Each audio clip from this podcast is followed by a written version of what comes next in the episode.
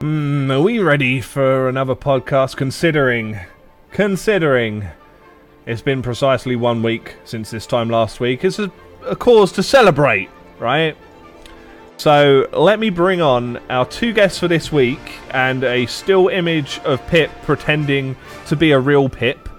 Um, so let me switch over and we'll get some face words from our wonderful, wonderful guests. And here they are. Uh, so this week, we're very, very lucky, super duper lucky, some might say. We not only have me, which I mean is lucky enough in some circumstances, but we have two fantastic guests this week. Where, which way are we going to go first? Let's go for Jupiter Hadley. If you would like to introduce yourself let us know exactly uh, what you do, what you're all about, and um, yeah, let people know. Sure. Hi, I'm Jupiter, and I play a lot of indie games, specifically game jam games on YouTube in compilation formats, and I play full indie games as well, like regular indie games as well. And I'm a games journalist, so I write for a couple of websites like Alpha Beta Gamer and Game Jolt's Fireside. That's me. Oh, and immediately Penny's just like, oh, you know what? I'm gonna. Right. Anyway, and we have the wonderful, wonderful Penny Starlet Knight. Introduce yourself for the wonderful people sitting at home. Well then. Well, apparently, according to Guy, I'm keeping them hostage in the other room. Um, Wow. my name's Penny.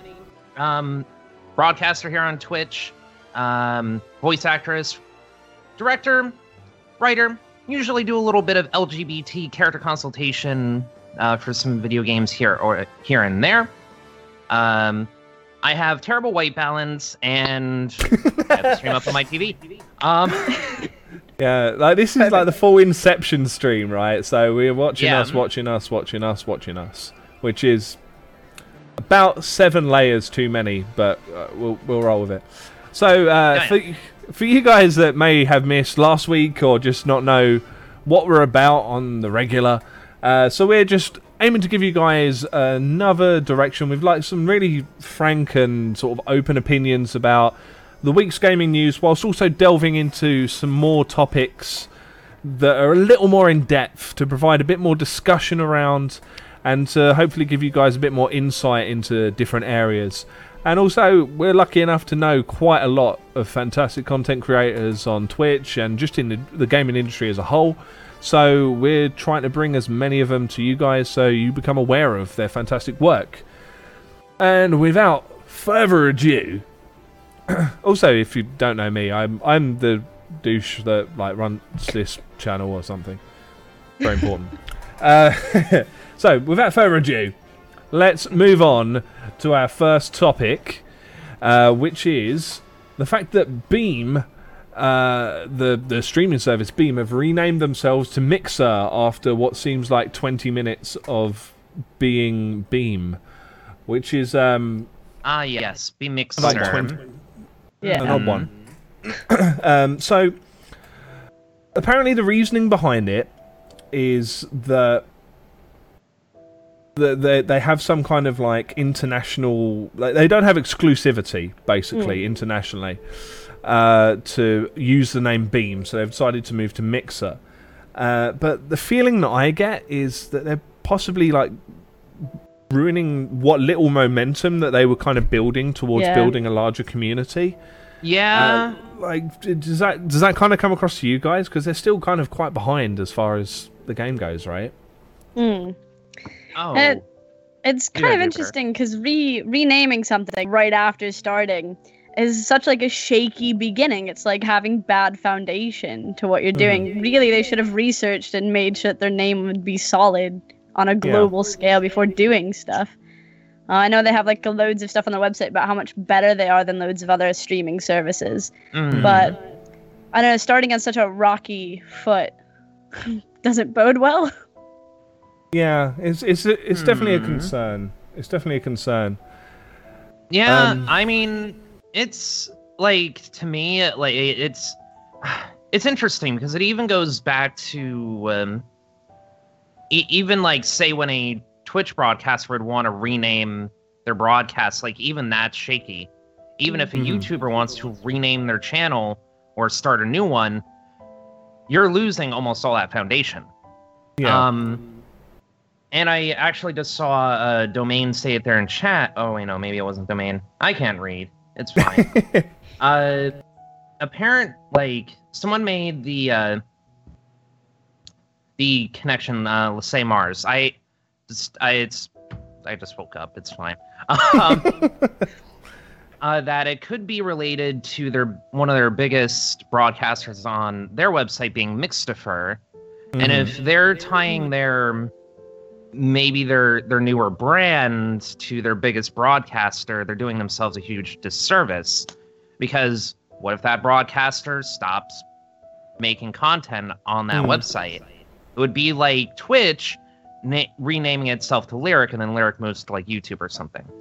Yeah. Um, I think the reason they went to that was because they just happened to have the the the worldwide uh, rights to that name to be able to use it wherever they wanted to. right. Um, and I, I don't think that's necessarily linked to, to their largest broadcaster or anything. I think they just happen to have Sure. that Oh, yeah. because why not? You know, buy up some names and see what sticks. Perhaps. I mean, I think that's quite a common sort of practice, just Yeah. uh, presumptively Oh, buying up sure. names. Um, That that was more like a hypothetical. Like it was just like something interesting that I'm. So I'm like, hmm. Yeah, well, yeah, you know, like coincidences are not always just coincidences, right? oh yeah. But um, I mean, it's yeah, it, it's just like really, really strange, especially just like the and the word mixer doesn't really have any connotation to um, video games. So But then- but then Streaming or- does Twitch really? streaming. I mean, I guess Twitch reactions or, or whatever. Twitch but like, reactions, it's a Twitch bit shooters, yeah, a it's bit it's kind of like tenuous, isn't it? Like it's not bang Yeah. in there. Mm. Um, I don't know. Mixer reminds me of like weird, uh, like the those awkward meetings you have at pubs with loads of people. It's just Yeah. like such Yeah. an awkward scenario, and that's what they've named their service after. Yeah, Mhm. and, and yeah, I think I've drunk at a mixer, like as in a bar called the Mixer.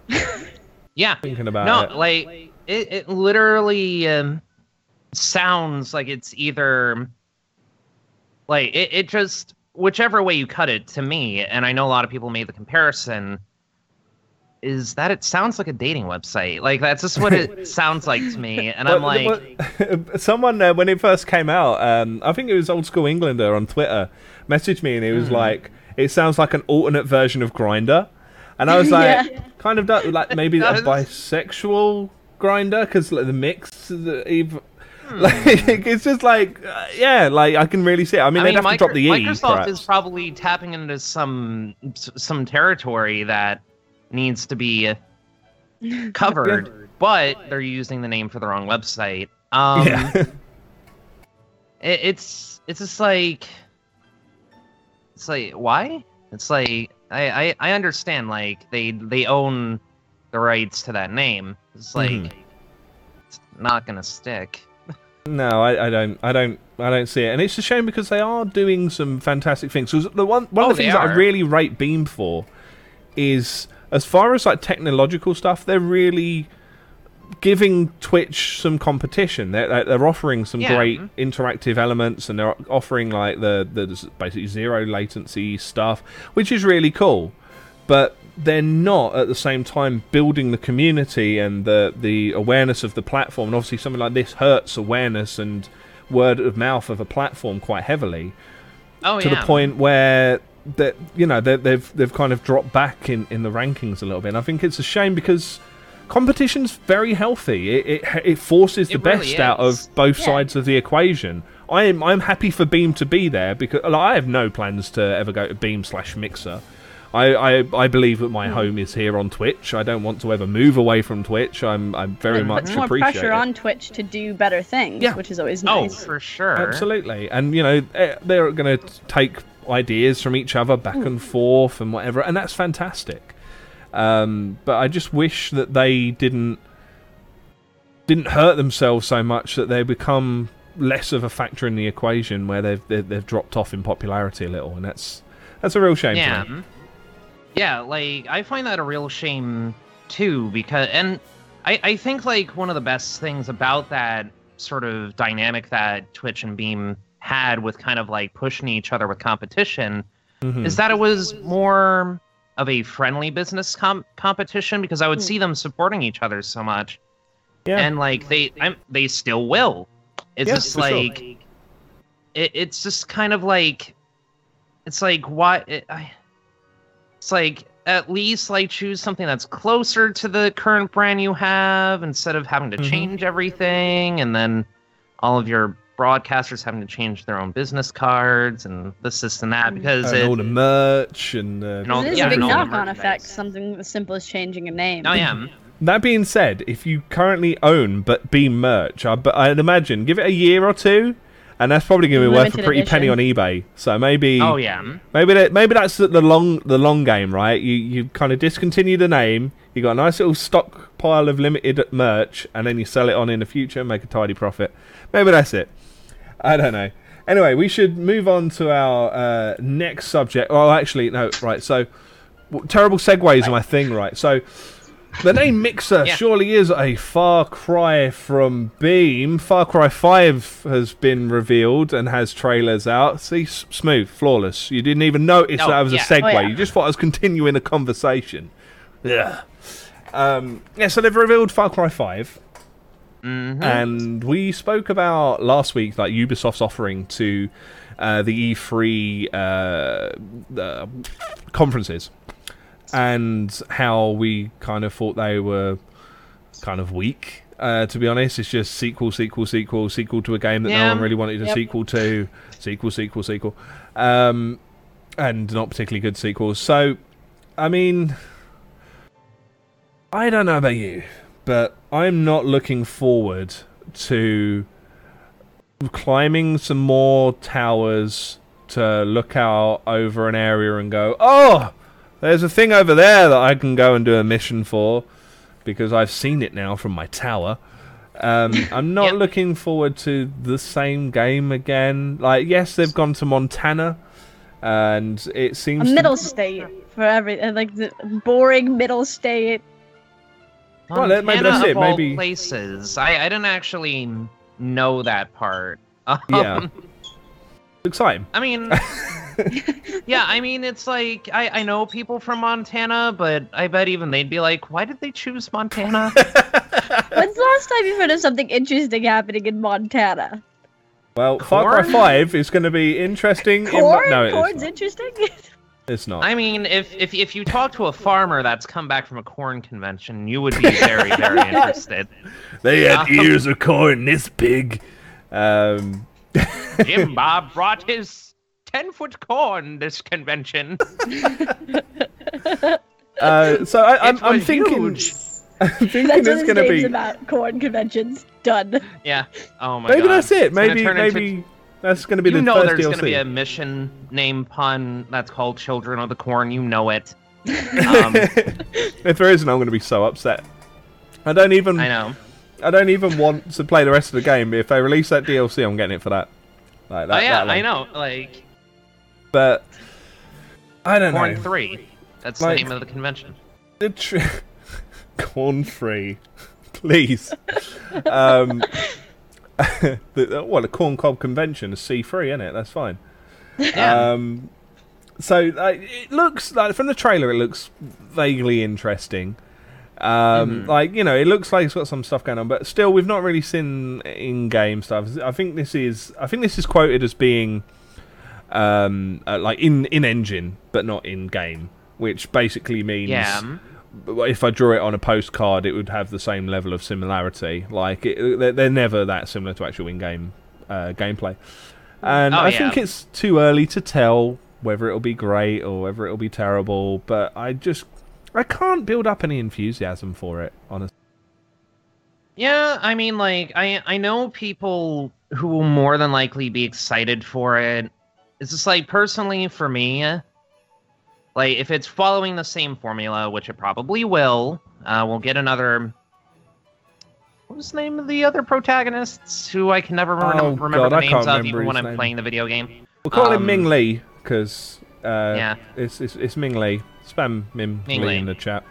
Uh, Um, can't remember his name. God damn. He, like he was But, actually a uh, good protagonist as well. No, yeah, like he's was a really good protagonist. It's just like remember his name, but it, it's just like, um, certainly even just with the key art alone here, like it sparked a lot of controversy on Oh yeah, of course it Twitter would. for sure. Yeah, because isn't it Um, like p- proposing to like be attacking liberals or something like that? Is that what what the furore was about? Um, I no, Uh, I mean, uh, Well, it looks like it's It- depicting a sort of religious. yes, uh, yeah, it, it so it's seems like, it's Jesus' Last Supper. Yeah, like it seems to be depicting this sort of religious cult theme, Mm. uh, which a lot of those sort of cults over here are called, um, well, they're related to conservatives, which are related to Republicans, and it's Uh-huh. like kind of going down that whole political um, thing. Cons- It's closed Christian down by Trump. conservatives. Yeah, You'll never see like by that. So basically, something that you would see in the backwoods of my hometown in upstate New York. Um, and a lot of people were like, "Oh, like the the villains are white people," and they're losing their minds over it. Disgusting, outraged. And I'm like, okay, they need to actually consider, it. and this is probably one of the reasons I might pick up the game and play it, um, is because Ubisoft is taking um, a look at what's going on hmm in the states. Like this is something that happens with religious cults, Mm. and they're going to show the people who are usually involved in that, Yeah. which are Who are white? the people in the the key time. art, and they're they're not gonna show different. Like they're not going to show people of color in these situations because it's usually not people of color in this Mm. situation. Yeah. So yeah, I, I can. Yeah, I mean, it, it's kind of to be expected that there's going to be a, a, a level of re about it, but um, I wish I could re properly at the moment. My throat is so like ruined. But yeah, don't don't wait. It's like don't don't expect me to be ringing this early in the morning. so yeah, Paul Penny joined us. Like that was 9 a.m. for you at the moment. Well, just gone. Impressive. Um, but yeah, like well, I guess you know we'll have to see what what comes of Far Cry Five. I yeah, I don't know. I mean, yeah, maybe we'll see a bit more of it out of E3, and hopefully it'll be something actually in game rather than in in in, uh, in engine Mm. um, because that's where you're actually going to see how the game's going to even remotely be. And um, I am. maybe, maybe, maybe it will actually challenge. You know, maybe Ubisoft will completely surprise me this time. Maybe they will challenge some, some, some really difficult themes and uh, really kind of, um, like shine a light on on some of those areas, and and that would be great. But I, I am. I doubt it. I, I, I honestly doubt know. it. But you never know. We'll, me. we'll. I mean, me and you will definitely see come E3 yes, at least. most definitely. Um, yeah, we're actually going to see Ubisoft on the Thursday of E3, so we'll be about the last to know. Wait for that one. Last to know. but we'll know the most stuff. So, so once you've already read it elsewhere, make sure to keep an eye out for our content. Uh, um, but moving on from things that start with an F, uh, Fallout 4 is free this weekend, and I've got the best video known to Oh, man God. For Fallout 4, which is uh, from from this YouTuber uh, Tyrannicon, I think his name is. It's like a compilation of some of the more delightful mods that you can get for Fallout 4, um, and they're they're beautiful. They're absolutely fantastic. This is like my favorite. My favorite thing to do in Fallout 4 is get the dumbest mods. Um, Oh yeah. and add them in. But yeah, it's going to be free this weekend, uh, as in now, uh, on Steam As and Xbox One. like the last day. Yeah. Hmm. Uh, but but uh, you know if you if you want to give it a play, but like one of the things that I'm kind of like kind of spreading away from this a touch. Base game's also six, yeah two thirds off as well. So if you if you're ever going to pick it up, now's the time. Uh, it but would literally be the time. Uh, absolutely. But one of the things that I'm kind of a little curious about is um, for the invites for Bethesda's press conference at E3. They've got Mhm. like the, the the graphic for it is like um, it almost looks like a map for a theme park, right? Oh. and Okay. and they've got like two things under construction. So obviously like new, uh, and they're supposed to be like new IPs on the scale of like a Skyrim or a Fallout, which is pretty cool. Uh, and they're going to be be like. Bethesda games, like that Please, style of game. Um, and um, but like they've also got like Fallout 4 on there uh, as part of like the attractions on on on the map. So I'm wondering whether there's going to be more to come, for, like because they said that they're kind of done with the mo- uh, with the DLC for it. But I'd love some some more content for Fallout 4 because I I absolutely adored it. Um, I, I still still am playing it even now. And I love that Penny's just transfixed by the mods. Just watching. Hey, I just love mods. They're so good. They're so so good. Like um Oh my It's a- god, the cat! um like for pe- people that are listening to the audio only version of this, you're missing out. Like do go look it up on YouTube just for just for the mods alone.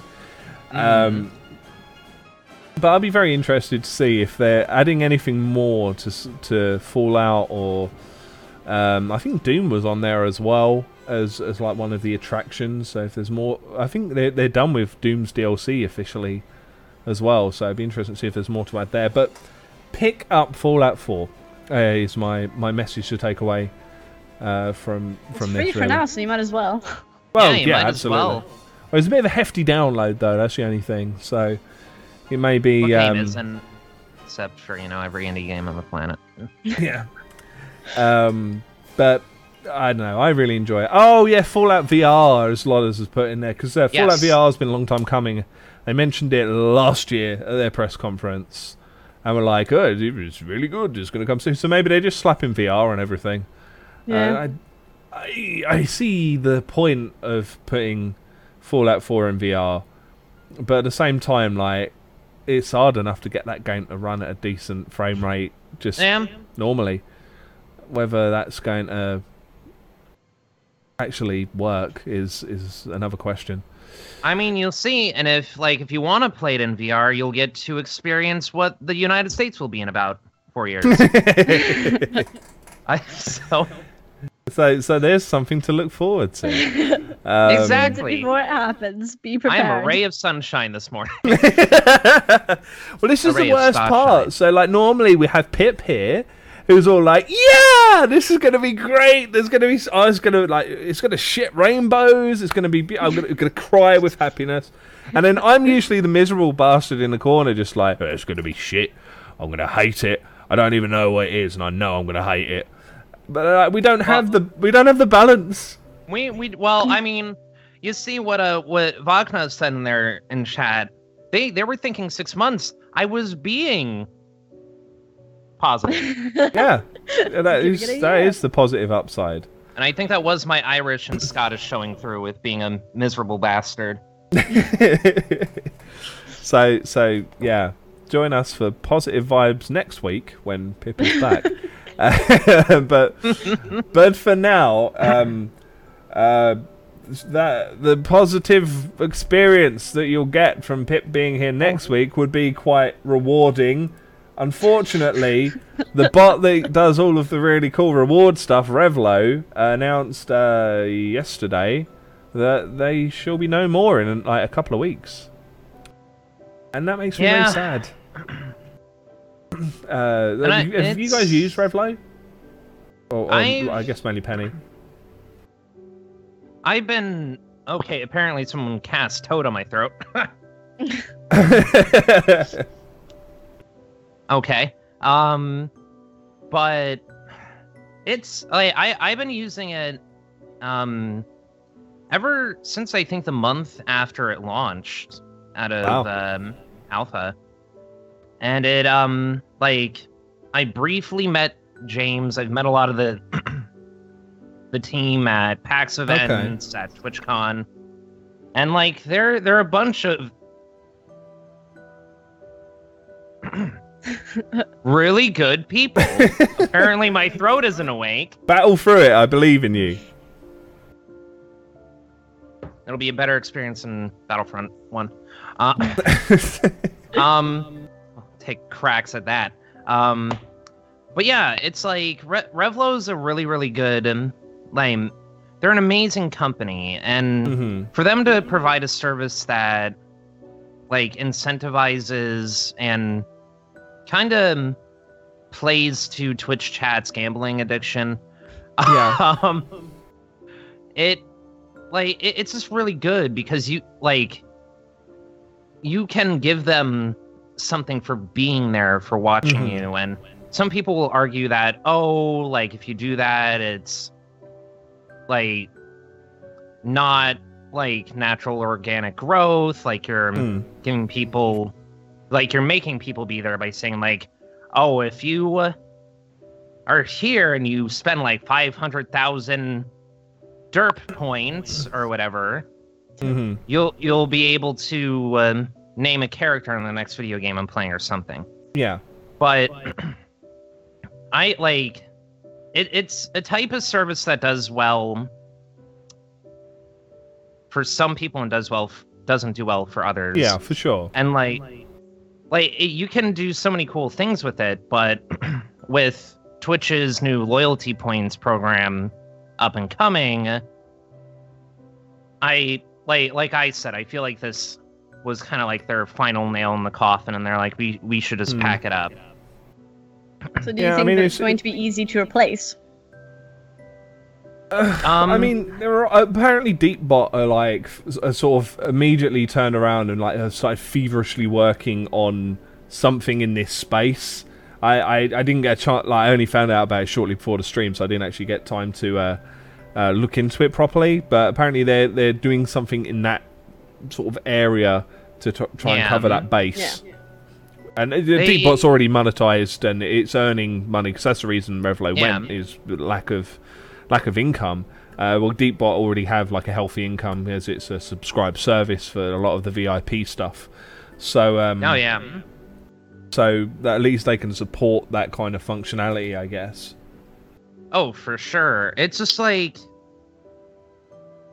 I like I I don't know um, the Deepbot folks as much, but their like their format is really really good. It's really smart.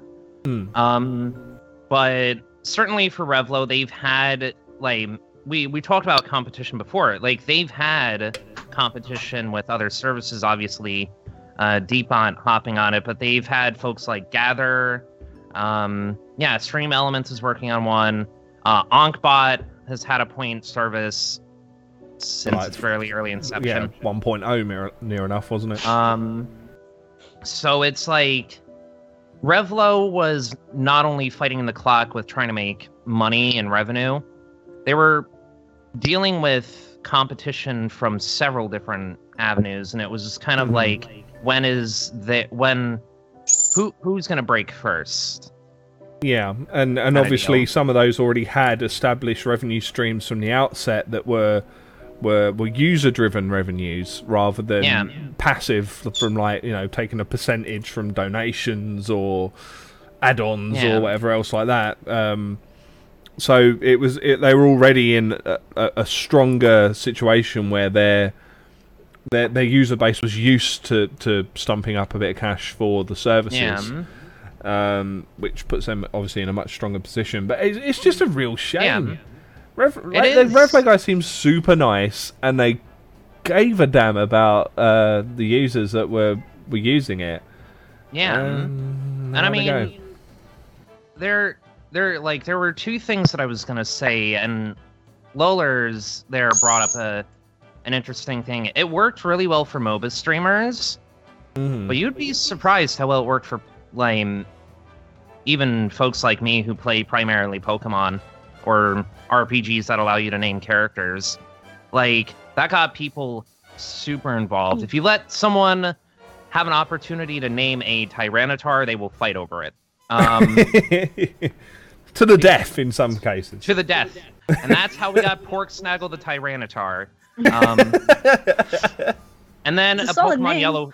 Oh yeah, then we got a Pokemon Yellow file that was named all sorts of lewd stuff. Um, so it's just kind of like it had so many uses, um, and it was, and a lot of people liked the fact that it wasn't pay gated. yeah. A lot of people liked that, and that can be your downfall in a lot Oh, yeah, I of mean, cases. That, that, that's an easy way to get the users in. You have a solid product and it's free. I mean, why? th- There's no, no reason not to at least try it. And if it works well for you, there you go. Yeah. You're yeah. Um, yeah, exactly what Vacna said. Like there are people who would have stuff like that. Yeah, Um, like, and and the thing is, like, I think it's just a case of how smartly you do things. The Oh, you know, yeah. Re- Revlobot and any of these reward systems, any bots, anything really, anything that you do with your channel, is all based on your skill and the way that you employ those solutions on your channel. So, like, for example, Oh, yeah. I have DeepBot. I have paid for DeepBot for I have no idea how many years at this stage. Um, certainly, I think we had it back when we Mm-hmm. were still known as Lag Spike, which is a hell of a long time ago. oh Um, wow. I'm pretty sure we did. And um, like, I don't use any of it. Like, if if anyone in, in the Twitch chat right now did exclamation mark Senshu dough, as in dough money, very clever. Um, they, they, they've got points. You've been earning points this whole time. I just don't use them. Like, I just actually have no use for them whatsoever. Uh, because I just don't bother. Oh, have I closed deep bot? Okay, I lied. Uh, Everyone's trying it, nothing's happening. Um, but I want my dough, Sam. Uh, I mean, I mean, you know, get trolled, but um, um, but you know, like because we just don't use it. We do other stuff in in stream that you know we try and get people involved. We do stuff like these podcasts, and we we Yeah. gravitate in that direction and provide different experiences that way. Um, and that works for us to a degree. Um, but if you do it very smartly and if you set up rewards that people genuinely want, you're going to make people want to hang out. And you'll, Oh, you know, yeah. just or leave, even just leave a window open because one of the things that streamers say all the time, well, sorry, nice and decent streamers say all the time is your money is is appreciated but not required. Your sub is appreciated but not required. You chatting is appreciated but not required. But Not you just turning yeah. up, you telling your friends about being here is the most important thing, and we massively, massively appreciate you doing that. And this is just a way of rewarding that activity and oh, encouraging yeah. them to do the same thing to pull pull their friends in. Hey, you can get a Steam key for hanging out in chat for uh, 10 hours or, or whatever it is, you know? Um, Yeah, And it's, it's like just you an can do easy so many cool reward. things with it. And uh, Pyman, like what Pyman said, Ankhbot is doing that really good um, migration thing with, with Uh-huh. Revlo points, and, and it's gonna pretty much like motivate me to rebuilding Starry Nightbot at least. Um, but it's just like at the end of the day, it's a shame. I I hate seeing amazing startups like this go under Mm. yeah. honestly. But the good thing is everybody knows the Revlo guys. Yeah. So in my mind, I'm excited to see what they do next. Yeah, I mean, you know, maybe they'll pick up positions with like Deepbot, Brainbot, uh, Un- Uh, Ankhbot, for example. I, I, as far as I'm aware, they're still not actively developing for that. They're just patching. So Yeah, maybe maybe they move across to Ankhbot and make that the project that RevloBot was intended to be because they're combining user bases. Like maybe that they could go down that path. There, there's definitely opportunity there. Um, Oh, but yeah, just there's, as there's a ton of opportunity. Yeah, but just just so you guys are aware, like if you are a Revlo bot user at the moment, uh, you got about three weeks until June sixteenth uh, to export all of your information from Revlo bot. If you go onto the Revlo website, there's um, like it'll be a link right at the top where you can do that, and uh, it just pumps out a, a CSV file, which is like an Excel file near enough, and you'll be able to use that file. Yeah, a delightful spreadsheet. Uh, everyone loves spreadsheets, especially if they like playing Football Manager. uh, but then you can use that CSV to import uh, your data into various other solutions. So um, so yeah, you know, like there's time to to to grab your stuff. It's a real shame that they're that they're disappearing from the game, Yeah. but uh, needs must. Unfortunately, you can't you can't yeah. keep operating Can't on run on fresh air forever. I mean, pretty much, um, Arberk. The the way that I um, look at this, like e- even if it's like a sort of sad thing, like doors are closed, like doors on a business are closing. People who are working and trying to make ends meet are losing their jobs. Like that's that's never never a good thing. But the thing is, they've made a name for themselves For sure.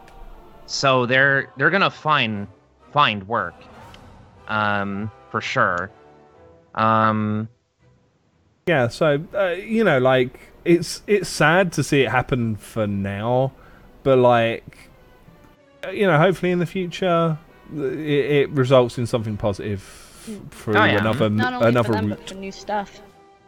Yeah, New so, stuff that'll replace it. yeah, we, we can we can always hope that it it levels out somewhat. So, um, God, how am I going to do this one? Um, the things that. I never really got into, like Revlobot, Monster Hunter Double X. Is it XX Double X? I actually don't know. uh double cross Double Cross. That's right. That's right. Neither of 'cause- those things. yeah, uh, uh, none of those options. Um, so at the moment, it's just kind of announced. It's going to exist. It's out there in the ether, Mhm. and we don't know terribly much more than that.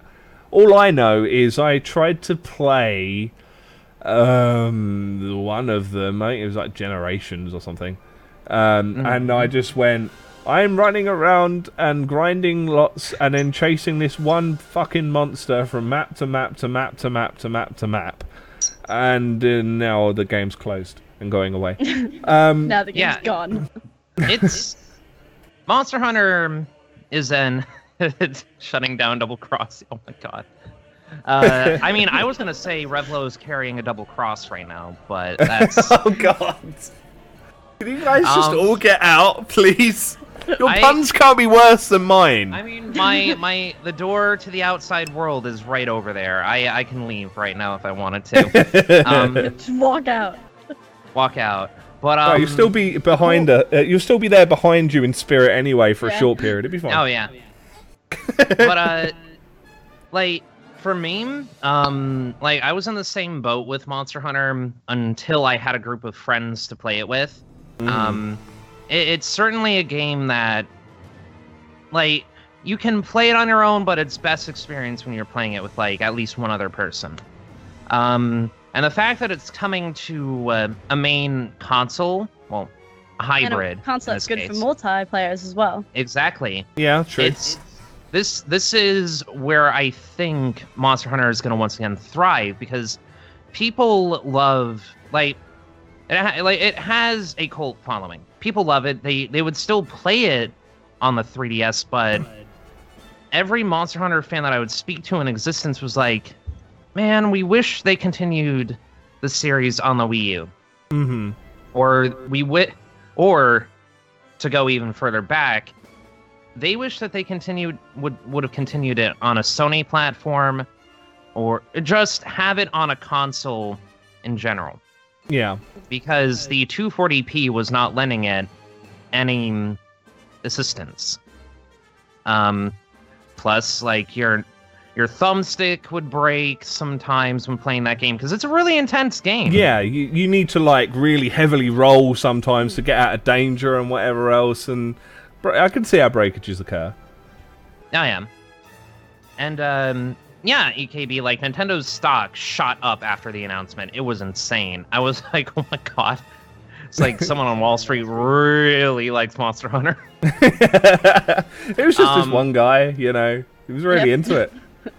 Threw all of his money at Nintendo that day. Um and yeah, Flick, if only Monster Hunter was on Steam. This is why we have Toukiden Kiwami. Um and Dauntless coming soon. TM. Yeah, Um, yeah. mm. At some indistinct point in the future. Yeah. But, But- currently, this game's only in Japanese, right? It's only been Yes. announced for Japan and not for like Western-speaking countries. Western-speaking it- Western countries. I'm fluent is- in Western, or have you know? Yeah. Yeehaw! I think the uh, the benefit of this is though is like even if it isn't Japanese with the way that the Switch works, Mm. you could still get it. Um, but there there are two things that are going to occur here. I feel is that we're either going to see um, something about it at E3 very briefly. Oh, Nintendo sure. have an enormous area at E3 as well. Like Yeah. it's absolutely it's bigger than last year's, and they had Breath of the Wild Oh, last year. yeah, for sure. So I mean, there, I feel like it's gonna be there because this is like one of their biggest things aside from Arms and Splatoon 2 and such for the Switch. hmm Um, and with them putting Monster Hunter on the Switch, it to me it begs the question: like, if Monster Hunter, like, if they're moving Monster Hunter to the Switch, what else are they moving? Yeah, that's a fair point. I mean, like the Switch is actually getting some decent game support as well, which is Oh yeah, very surprising. Like, I was expecting it to be really, really slow at start, but it seems like people are really keen to put their stuff on Switch. So Oh, yeah. I can Well, see it. I can see a lot of stuff it's just over. easier to develop for um Hmm. because of the nvidia framework of it um we're getting two two new metroid games apparently nintendo has five games to show this year which i'm excited about because i can actually be at fucking e3 this year Do either of you have a Nintendo Switch? I don't yet. um I, I'm uh, someday maybe. um yeah exactly sin spitter like monster hunter has always been between the um that sort of mo like the the portable and console Mm. so the switch is like it's like I'd the say it's best made for place it. for it Yeah, Yeah, it's it's, made it, for it. It, it really does suit a console, like especially with the on-the-go stuff as well. Yeah. So you know, I want to, I, I want to do, do a, a run through, or you know, I, I want to complete a specific uh, takedown of su- uh, an enormous bastard that I've discovered with Penny, and I could just roll up with my my Switch and just be like, "Yo, let's do this." Yeah, exactly, and that's that's the beauty of it. And I know this is going back to my favorite franchise ever, but like, like, like I said, with this like Monster Hunter being moved to the Switch, it's like another game that benefits from that is Pokemon. Yeah. I mean, how long have we been yearning for like the Pokemon experience that we imagined when we played Red? that still hasn't Yeah. really appeared. Yeah, it's like they're they're getting there, but the 3DS being very much it's an amazing sys- like an amazing portable system, but it is at the end of its lifespan. No matter Yeah. what they can do, it's it's it's getting towards the end of its lifespan. Um and I like I feel like the the best place to move it is literally the Switch. Well, 'Cause, the- I mean, with the the Switch, is a big 3DS. That's, that's Yeah. it. Literally, That's is. what it is. Like there, like there, there would be no reason to really make another portable when you have a hybrid. Yeah, and I love I love that because I'm I'm like this grouchy old man, right? I don't know if you've gathered this by the uh, ever Are interacting repeating with me. it over and over? But like, you know, or having ever read like a tweet that I've ever sent or anything like that. But like I I've gotten to the stage like I've got an enormous S8 Plus as my phone because I'm I'm I'm just slow I'm, I'm convinced I'm slowly going blind. So like I can't deal even with like the the f- f- new 3DS XL where you know where they've just kept going like that. It's still Yeah, too small. Like I just can't I can't get into and enjoy something on on a, a small screen. But like on a Switch, I can do that, and if I wanted It's to, it's a I good could size slap it on a big screen. Exactly, and it's like the thing is like lullers the they they do have plans for the XDS systems, but the the way that I look at it is that they've they're following kind of like the PS3 model, the PS3 PS4 model, where they're begrudgingly slowly phasing it out because they the PS3 was one of Sony's like best selling consoles. Mm. It was one Yeah. of their one of their best best performing. Um so and the 3DS has carried Nintendo um, through a lot of their consoles failings. Well, yeah, I mean the Wii U. I I don't know whether that actually did make them money, but in the meanwhile, they were pumping out new gens of the DS consoles, mm. and every time they did, Yeah. it was like, whoosh, there you go, the stock's back to where it used to be. That's fine, or higher I- I- in some cases. Yeah. And I, I, I almost feel like saying the Switch is almost as big as your phone is a misnomer. If I were to pick up my Switch, it would be at least four times as big as my phone. yeah. I, I've, On I've top of that, you can display it on your TV and. Yeah. mm. yeah, I mean, if I if I uh, if I could be bothered, I'd go raid through Pip's personal possessions, which are just a little way Yeah. over over to the side from me because she's got one somewhere. Uh, I, I've, on, I, I've I've held one. got It's it's probably uh, if you slapped together maybe two two of my phone sort of height wise, and then slapped another one like rotated portrait style on the side. It's probably around that sort of size. Um, I, I would say. Um, but yeah, it's definitely bigger than a mobile device. Yeah. Like I could, I wouldn't say like super comfortably um, use it as like a portable gaming console because again, I'm just a Yeah. grumpy old man. But like the fact that I can just go whoop straight into the the dock and put on a TV, and then I can play portable games like I play every other game that I play. That's Yeah. not some like casual Candy Crush knockoff. No, like, yeah. I, uh, Also, yes, give me some I more have of an this. iPhone. I have a Switch. Uh, oh, hold on. I almost dropped my phone. You have a pen. you have an app. No. I mean, it's just like it's like it's at it's at least double the size at the very Yeah. least. with the Um, potential to go on a TV and be even bigger. It's a really Yeah. nice console. I've s- I've seen it like at pubs and places where people Oh, are just mm. hanging out. They just take it with them, and it it seems but- so nice to just be able to show up. Are people doing that fun. really annoying? uh, I want to know if anyone's done this yet. Are people doing the really inconsiderate thing of like rolling up to a basketball game and going "fuck your basketball"? We got the Switch with us, and we're going to play it really awkwardly on our Joy Cons. Has anyone done that yet? I'm sure someone has. I'm I- sure I'm someone sure. has. I loved, I loved the Switch advert for that. It was just like, oh, it was a classy rooftop dinner party. Well, boom, there you go. You got your Switch. We're gonna, Suddenly, gonna really one, two, uncomfortably switch play. at arms. Yeah, just like punching people off the rooftop. Um, but Can't but wait to see anyway, back, back back to the the thing. Like I, I don't think this one's for Yeah. me. Uh, Mhm. But like, Monster Hunter is just I, it's not my cup of tea. But then I'm not really a group player. Um, like I Don't have friends. No one wants to play with you. with your backwards oh. cap and told them how rad Switch basketball. Please get out. Um, uh, but yeah, like Um, it's not one for me because I, I don't really do group play. Like even like in MMOs, I I, like, I I play a lot of Final Fantasy 14.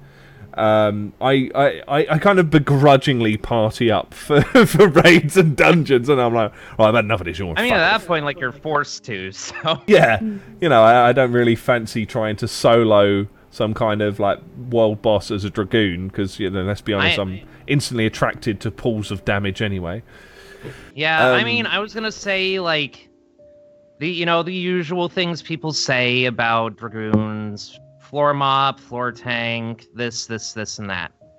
I'm I'm a paladin, so I I just I just sit there and do no damage. Yeah. Um, how how do you drown a dragoon? Paint an AOE circle on the bottom of a lake. That's just Yep. the, the the standard. Anyway, um, Um, from from things that are useless to things that I view are useless. Uh, so Xbox have kind of slapped together um, like a- another one of these passes. So you've got like your um, was it EA EA Access? Is it no? What's what's the name of the EA one? EA have their subscription doodly do. Origin, origin. Origin Access, it's called now, isn't it? Yeah. So, um, like they, they've got their subscription model where you can get access to games, and then like their new ones you can only play for like ten hours, and um, and stuff like that. You've got like PS Now, which is the the PlayStation flavor of that, but that's all like stream stuff based on the um, uh, like the Gaikai uh, uh, fi- company that they bought up before. Um, but this one is uh, specifically around uh, the Xbox One, uh, and that will give you access to. I think it was. I think the number ended up being like 111 Xbox One and 360 compa- uh, backwards Mhm. compatible games for uh, ten dollars a month, which I would imagine is going to translate to ten pounds a month because you know low Exchange, rates. Um, but Eh, do do we think that? Uh, w- I, I don't know about you guys, but I think I've had enough of these weird subscription models to get access to a bunch of games. Um, it's it, uh, there's so many. and You've got stuff like OnLive, which ultimately uh, uh, failed, uh, which was again Yeah. like that streaming service. They were more expensive though. I think they were like fifteen dollars a month or something. yeah, they Um, were. So, do we think that we've had enough of these? Do we think that um, this is going to do well for them? Because like the, some of the titles that they've got on there are pretty good. I guess you've got like Halo Five Guardians, Payday Two, Lego Batman. Uh, Viva Pinata, which is a great one to be able to play on your Xbox One, because I think a lot of people hold on to their 360 solely to play Viva Pinata because that game was True. amazing. But I mean, Um, isn't Viva Pinata on Rare Replay anyway? Was it included on that? I I, I, I never actually picked that up like in it the end. is. I don't know. Yeah, But- I, I have it somewhere, but um, true. Uh, what Freebird said is that it you can actually download the titles, Mm. but Yeah, it's not streaming, but it's a similar basis. You know, you're paying your money and you get access to these games, but no, not for keepsies. Mm. yeah, I think it, it's personally, I'm Yeah. sorry. No, no, you go. I've been talking. I a think lot. personally, I don't like subscription services, and I don't like subscribing to a monthly amount to maybe play games. But there's a lot of people who would prefer. I know a lot of people who prefer to just have the game for a little while and see if they like it and play around with it, or just completely. My brother just like sitting down and almost completing games, and Mhm. then having more games to look at without having to pay an additional cost does hold some value. Yeah, Yeah. but I, I mean, think like, it, oh, go on. no, yeah. Um, I mean, like, I, I was gonna say, like, it's it's good, but I think the majority of people are kind of done with it. I know I am. Me too. Um, and for what uh, Tapa asked, like, from what I'm reading from this article, yeah, you still you still you still need gold. You still need gold So plus this on you're, top. You're you're paying for two subscriptions, and Hmm. so it's kind of like most people are not going to do that. Uh, I forget how much gold is. It's been a long time since I had it. Like last time I had it was when I had a 360 still. I mean, or, look, sorry, used one still. Um, but I want to say it's like, uh, like seven, seven bucks a month. It's around that mark, so it's nearly the same. Again, forty pounds per year. Hmm. Um, ten dollars a month. Looks like. Mathematics per month. So it's uh, okay, closer to five. I guess it's probably like five, six, seven, seven pounds a month. Fair so it's probably like nine dollars a month then, something like that. Yeah. Uh, Um, ten dollars from what I'm reading. Yeah. So uh, you're doubling your monthly to get access to a pool of games that, if we're being honest, like it, it's it's great for them to have the claim of like over 100 titles, and uh, say I think it's like 111. It ended up being for launch. Um, it it it's well and good saying that, but out of those 100 and some games, you're probably gonna play five, Mm. and there's going to be a lot of padding in there. There's going to be a lot of, you know, no name game one, Garbage. two, and special edition uh, in there. Because like going from the PS Now Yeah. one, I hadn't even heard of half of the games that was on PS Now. I literally Oh, yeah. had never heard of them, and and that and that baffled me. Absolutely baffled Though me. PS Now how it did have well, did have some pretty good um, video games on it, even that were the ones that you never heard of. Um, Yeah, I mean, there were I think some that's good the ones in there. benefit, but There were definitely some good ones in there, but again, it was like, and it's quite, it was quite rarely updated on PS Now. Maybe they'll update this one and add more stuff to it more regularly. Um, that would be nice, uh, and and and add it, add some more value to it. But eh, I don't know. Uh, but how, however, like the the Xbox Live Gold members, existing Xbox Live Gold members, will get access uh, early to have a 14 day trial. So I guess you could just dip into it, check it out, play the five games that I mentioned earlier, and then just never renew.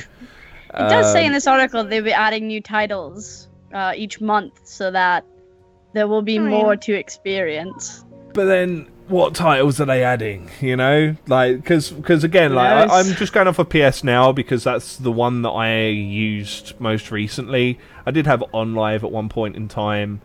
Um, and uh, I've ne- never touched the EA one other than a trial to play Battlefield One at one point. But like, um, when when they were regularly adding to it, it would be like, um, I don't know, like Catherine, which is a game that I absolutely in- loved and enjoyed, and I was like, oh god, they they put that's really good. They put that on there, and also these other things that are kind of games, I guess.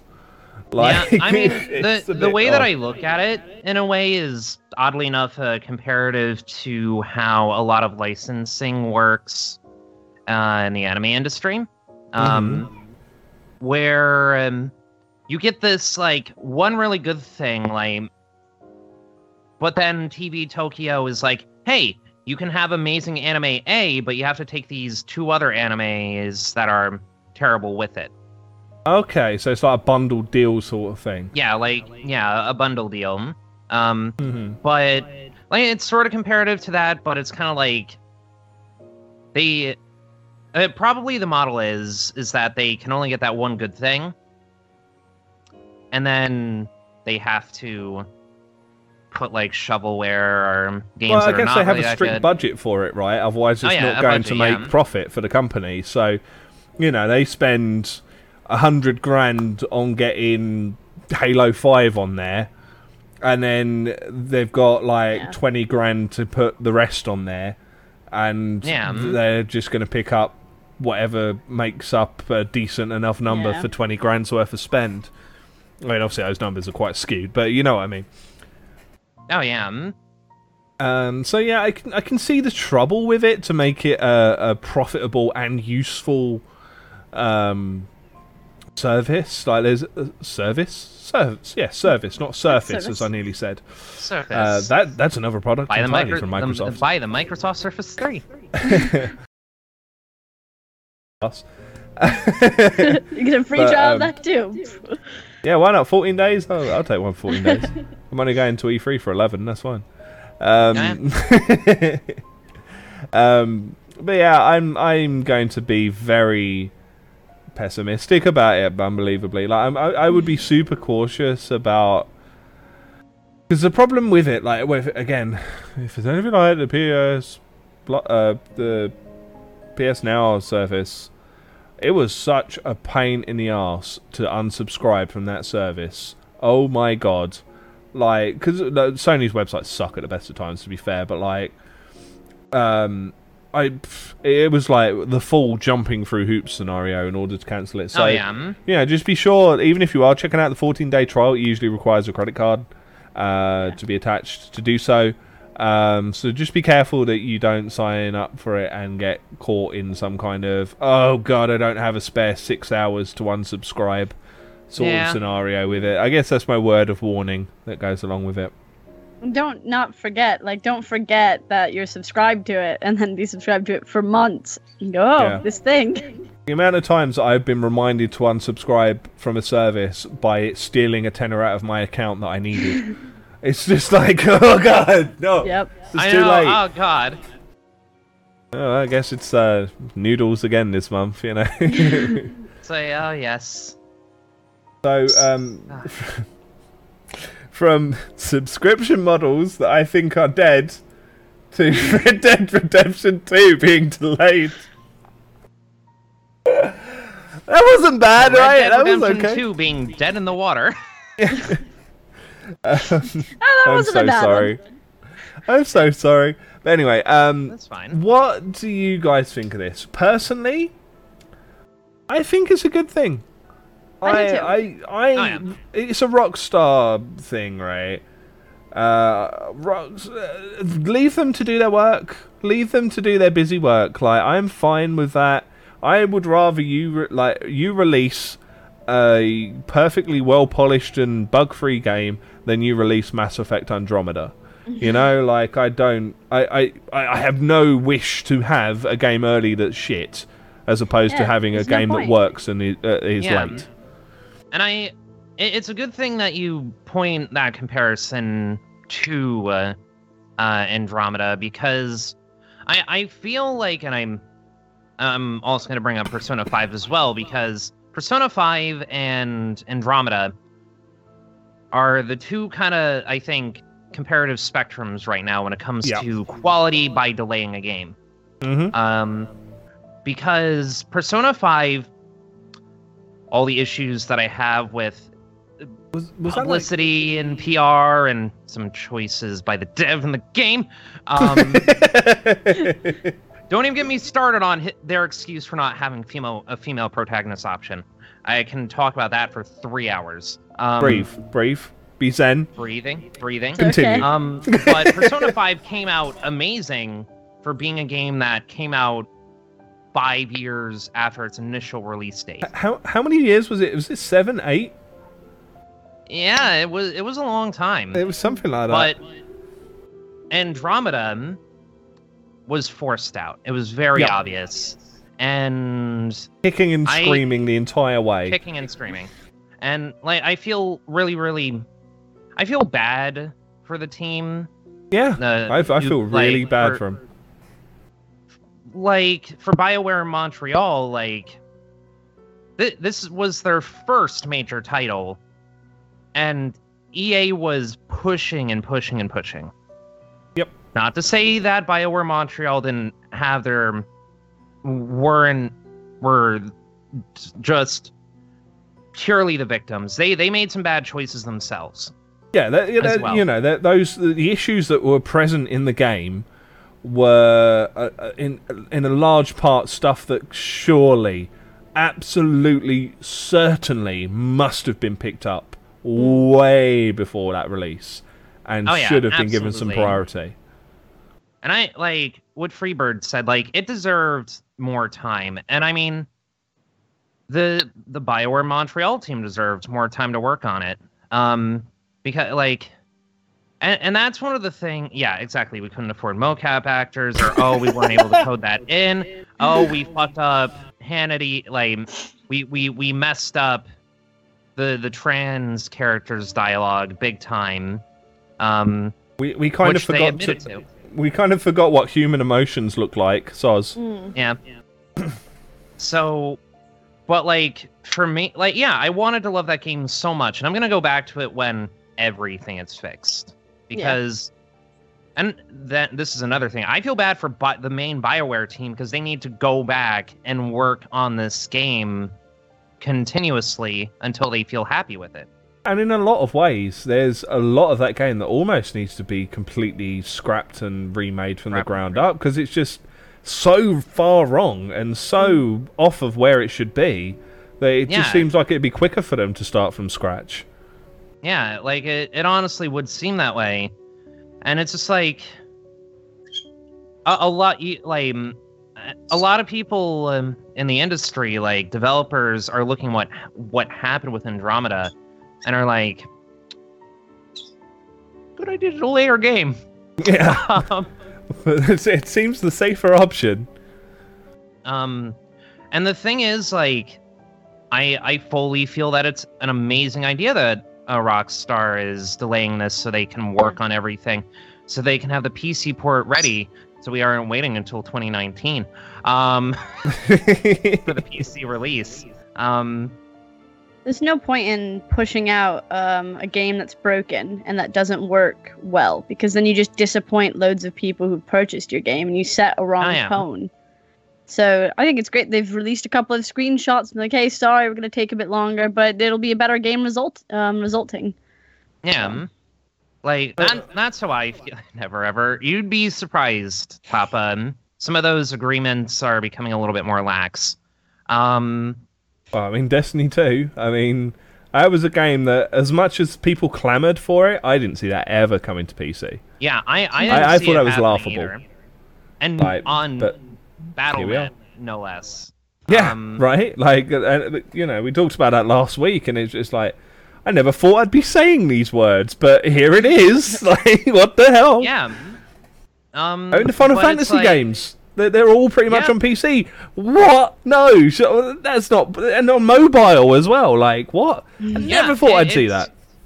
it, it's like the thing is, is that Sony understands that their player base, and this is really smart of them because they they do this sort of thing to support their developers and make sure that developers that they work with get more money so they can make even more games so they can Yeah. they themselves can make more money. Um because if they allow their their developers to make games on different platforms they're going to be able to make more games at the end of the day.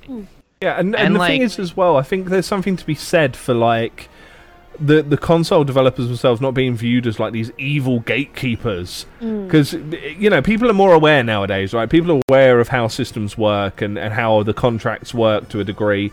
And we understand that the only reason these are console exclusives is much less the willingness to port and it's much more the here's the exclusivity contract for that game. So again like it's this perception of them as a as a company right i don't want to be sort of Yeah. looking at sony and going you dicks you're keeping me from my experience Yeah, and it's like uh, a lot of people I feel are also over like the exclu- e- exclusivity console wars stuff. Anyway, even the companies themselves are just kind of like, whatever. We just want to put out the best thing that we can because at this point, people are gonna go with like brand loyalty based off Yeah. the console, not based off the game. Uh, like I didn't buy the Switch because of the games on it. I bought it because it's a Nintendo product because I like Mm. Nintendo. Um, B- biggest fango na yes we, we, we understand yeah, exactly. Um, but it's just kind of like, oh yeah, another example. There's fucking there's Bayonetta on Steam now. right what You would never imagine that happening. Uh, But the That thing is, like, it's so niche as, as it is. This is like a real cult following sort of game. For I like, I, I, I, yeah, that that blew my mind. That came out of nowhere as well. Yeah, it did. And the thing is, people are like, oh, it's like because like their agreement with Nintendo um ended. And I'm like, no, no. Ninten- Nintendo holds on to their IPs and properties Mm. like Ironclad. ironclad. It is insane. Um, through that, the consumer is ready to switch huge percent shift from Microsoft to Sony after Mi- Microsoft fell the starting line hugely. Yeah, oh, yeah, yeah, yeah, yeah. Yeah, I think I think they understand that they, it's not a foregone conclusion that people will own a console if they're a Mm. gamer now. And it, it was before, you know, la- last even last gen. Like, I think, you know, like the PS3 had a lot of issues. So, uh, so, and a, a very large lack of titles for a very, very long time, and it became a foregone conclusion that you would have a 360, or very Oh, yeah. nearly a foregone conclusion. But now there's there's more flexibility in the market. Yeah, it's like there's flexibility, there's actual like brand loyalty, and it's not like toxic brand loyalty um, as it was before. Um, and I think that shows a degree of maturity um, occurring in the games industry, oddly enough. Um, that being said, considering everything else that happens, um, um, but it's little pockets like that to me that say like things are changing Yeah, and things are changing for the better. Yeah. yeah. Like thinking about it, like it hadn't really occurred to me, but I've not really seen any dickheads going, "Oh, what? You're playing on an Xbox One, or why is this not on PS4?" I've not seen that in a very long time. No, yeah. mm. And the, the only time that you'll see people complaining about that is, you know, in the communities where it's always complained about. Um, Call Yeah. of Duty. Um, Well, no, surely no. Um, but I, Um, I guess we, I guess we kind of strayed away from from uh, what we were, were kind of originally focused around a little bit. Yeah, But I'm. I'm excited for Red Dead 2. Like I'm oh, for sure. the original. Well, I'd say the original. Um, like you know, Red Dead One was was fantastic. hmm This so far, I mean, from trailers, it looks really good. But then, of course, they're trailers. But Mm. considering who's behind it, I mean, uh, Rockstar put out a bad game. I don't. Um, not that I can recall. I I wouldn't say a bad uh, that they've put out a bad game. There's just Oh, GTA some 4. things. Uh, Yeah, well, I mean, even to a degree, I wouldn't even say that GTA 4 was bad. It was it just like, wasn't that good. yeah, it was It's kind of like uh, it was it average. was average. It yeah, was a five or a it was six. okay. Like, Not bad. Um, but it's like they they're Rockstar is also very aware, and oddly enough, like Rockstar was brought up uh, when people were talking about uh, Bungie and Vicarious Visions for Destiny 2. Um, that Rockstar is aware of their strengths and weaknesses yeah, and they're they're aware that if they um, if they um, don't give it the time that they need, they're going to be dealing with a lot of bugs on release. Oh yeah, Man- Manhunter two, yes, oh Manhunt Um, 2. Uh, yeah, that. Yeah, okay, but that. I mean, that's that was was a while ago. PS2. Two I think- ish. I think it was two. But Yeah. like, I mean, we're going back. You know, we're really Yeah, going back. And Manhunt One was pretty cool, if a bit grim. But like, Yeah. Curse of the sequel, But I guess. It's like Rocks like Rockstar knows what they're good at and what they're bad at. Yeah. And they're they're aware that if they um not so much that they rush it, but if they uh, were to release it on their original schedule, they know there would have been issues. Mm-hmm. People would have been angry, and it wouldn't have been a good time. They And, they and it would have just- they- devalued your brand. Mm. Yeah. They they they don't want another repeat of the anger of GTA 5 taking forever to get to PC. They don't want that. No. Um So it's a smart And that- decision. yeah, it's a very very smart business decision. But, but yeah, I mean, I, I think uh, Take Two as well. Like, obviously, publish it. Uh, but they basically just sort of turned around and went, "Yeah, good. I'm glad Yeah, they fine. have. Yeah, good on you." Like they, they had like, no, Mhm. like, they sort of publicly said like, "Yeah, fair enough. Go for it. Enjoy. Take take as long as you want, lads. That's uh, no trouble." Um. Okay, so. I'm look. I'm really looking forward to this. So, unfortunately, Pip isn't here to talk about this herself. But so we, we're going on to our our game recommendations for the week, and uh, Pip's recommendation this week is a, is a game called Iceman that she played in an arcade at Herne Bay, Oh, and it's a knockoff Plants vs Zombies Yep. game oh my god! where you shoot at the screen with like the little ice plant dudes, and Oh they my- actually spray water at the screen. And as you mm-hmm. get power ups, it sprays more water at these zombies to freeze them and kill them. Oh and my god! there's like. Um, like an, a a fog comes up out of the astroturf Yep. that's like at the bottom of the, the, the cabinet as you're playing to like impair your view. And it's Like a just real fog. it's the best thing I've Oh ever my seen. It's amazing. It looks so cute as well. I know. oh, and that it's is just- precious. it's brilliant. I, I, that's such a unique game. Mm. Like you're actually spraying Unique water at a screen, and that's just Oh, that's just mad, and I love it. Mm. And from this video, it looks my really God. responsive to the water, like surprisingly. Yeah, it really is. responsive to the Yeah. water. I, I kind of wonder whether it's responsive to the water or whether there's like also a laser pointer or you know like the old light gun controls inside Yeah. With the the water. I. I'd love if it was detecting the water because that's such a cack-handed way of actually making it work.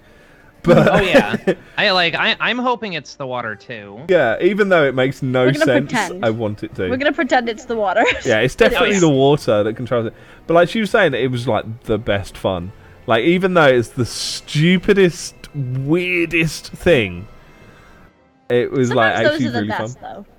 No, yeah. Also, like it, it was, it was like proper knockoff. Like the more zombies on the screen, the more the frame rate just plummets.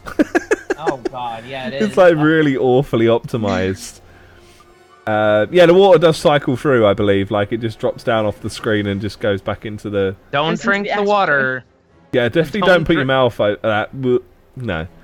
Um, No. So that's because basically, like Pip's been. Uh, this was at Herne Bay, which is like somewhere on the south coast of, of the UK. Um, but yeah, because like Pip's been like mad busy because um, the the, reason the reason Pip's not here, I don't know if I explained at the start, is uh, she's at MCM Comic Con at the moment. Oh, I noticed. And um, like the picture that you can see, if you are capable of seeing and you're watching a non-audio version of this, uh, is actually her in a Nidalee cosplay uh, that she she was up until 5 a.m. this morning making and finishing off. Ah, Um, yes, the cosplay life. And like she's she's she's just absolutely uh, dead, I think, at this stage. Yeah. But um, oh yeah. but uh, yeah, so so she, she this was the only thing that she got to she got to play recently, really, while she was Oh. slaving away. Well, it's a good Um, game. It's a really unique, different, interesting game to Yeah, show off. It looks so Oh fun. yeah. Yeah, and that's why I was just like, yeah, that. She, she was like, oh, it's not very, it's not like a normal game, and I don't know about putting it in because it's a bit weird. I'm like, yes, that's exactly the love sort it, of and stuff I we love want to just the display that they have with it, the rainbow lights speeding Yeah. through, and It's the Yeah. full Just looks- arcade experience. Um, I mean, like the the thing is, is like a lot of people forget to include arcade games when it comes to stuff nowadays. yeah, Be- like there's so like there are a ton of really good games in arcades that people forget about, hmm like the Gundam Pod thing in Japan. That I not hope that they don't recently been to an discontinue. arcade. I hope they don't discontinue it by the time I actually get out there.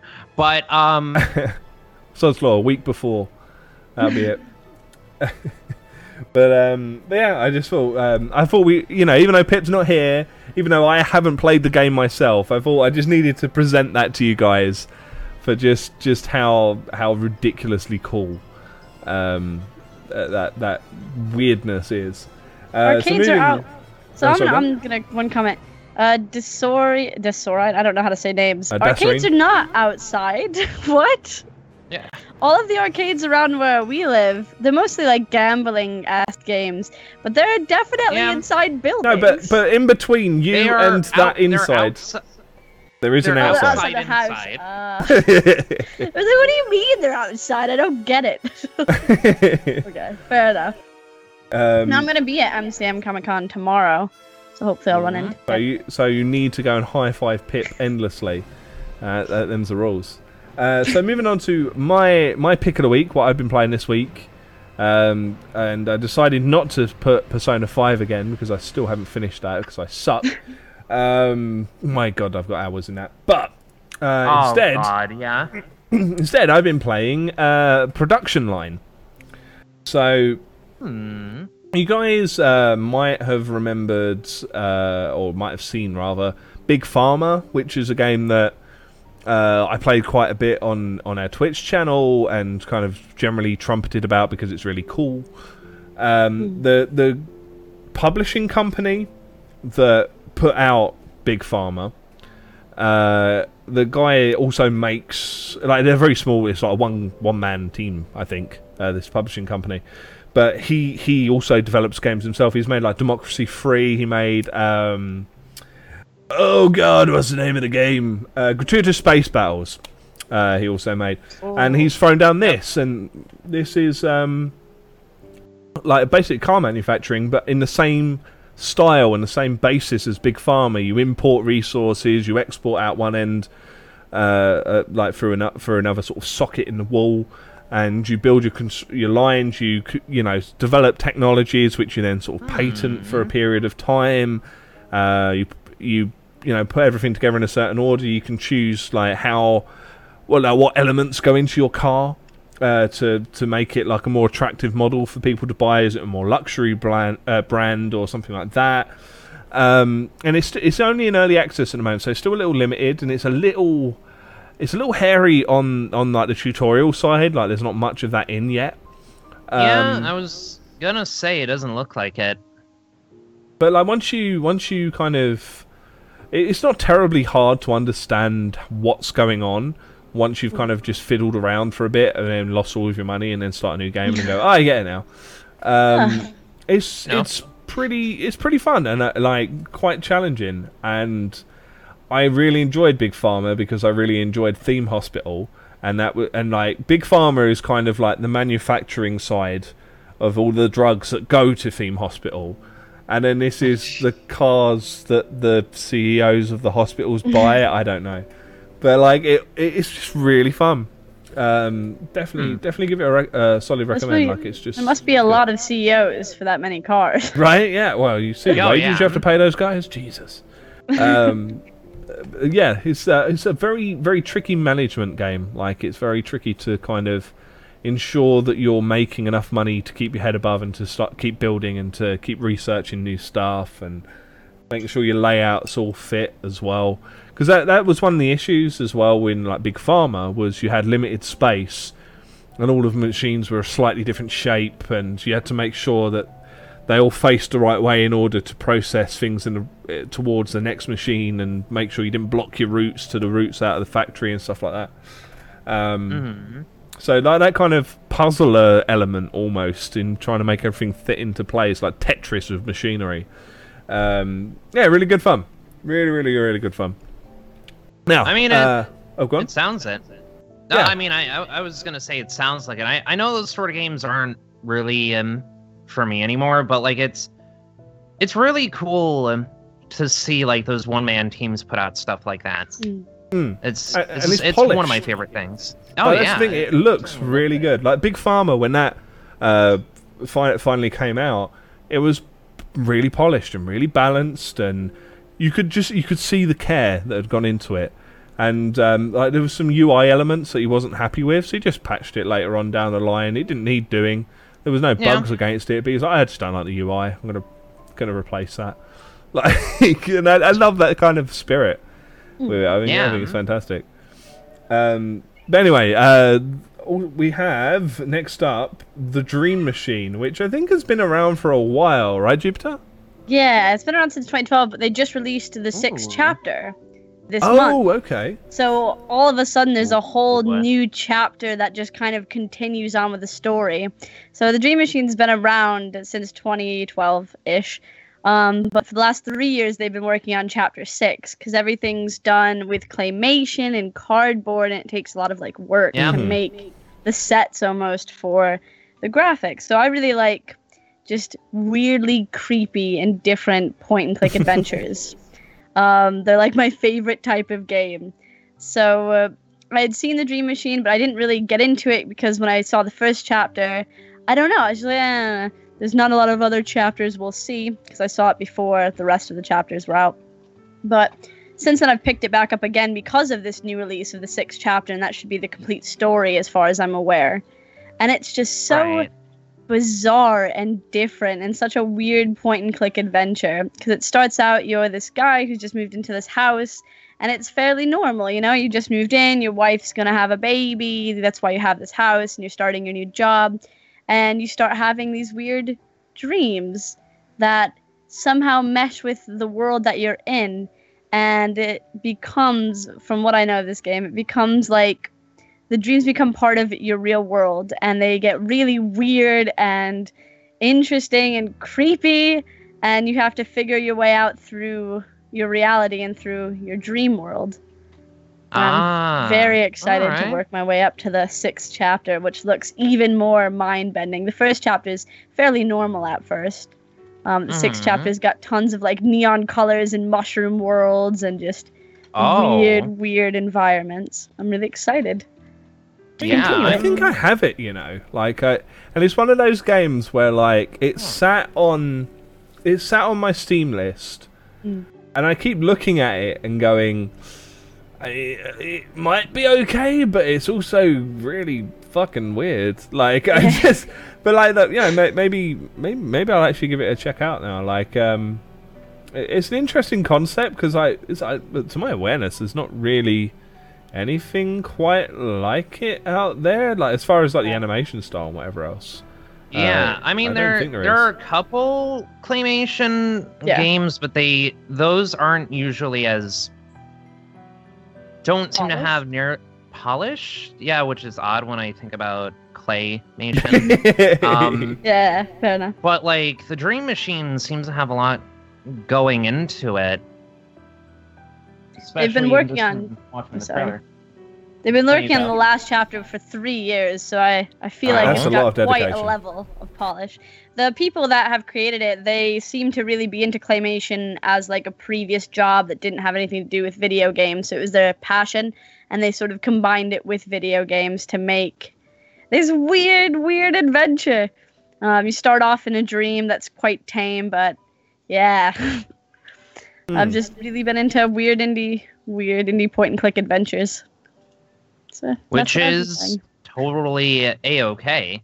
Yeah, I, I mean, you know, I, I grew up with like you know Grim Fandango and uh, Monkey Island games and and i- i- like all, all of those kind of group of like the what I, I I view as being an old bastard is the golden age of point and click, broken sword, uh, the, or the ear- early broken swords anyway. Um, Oh yeah.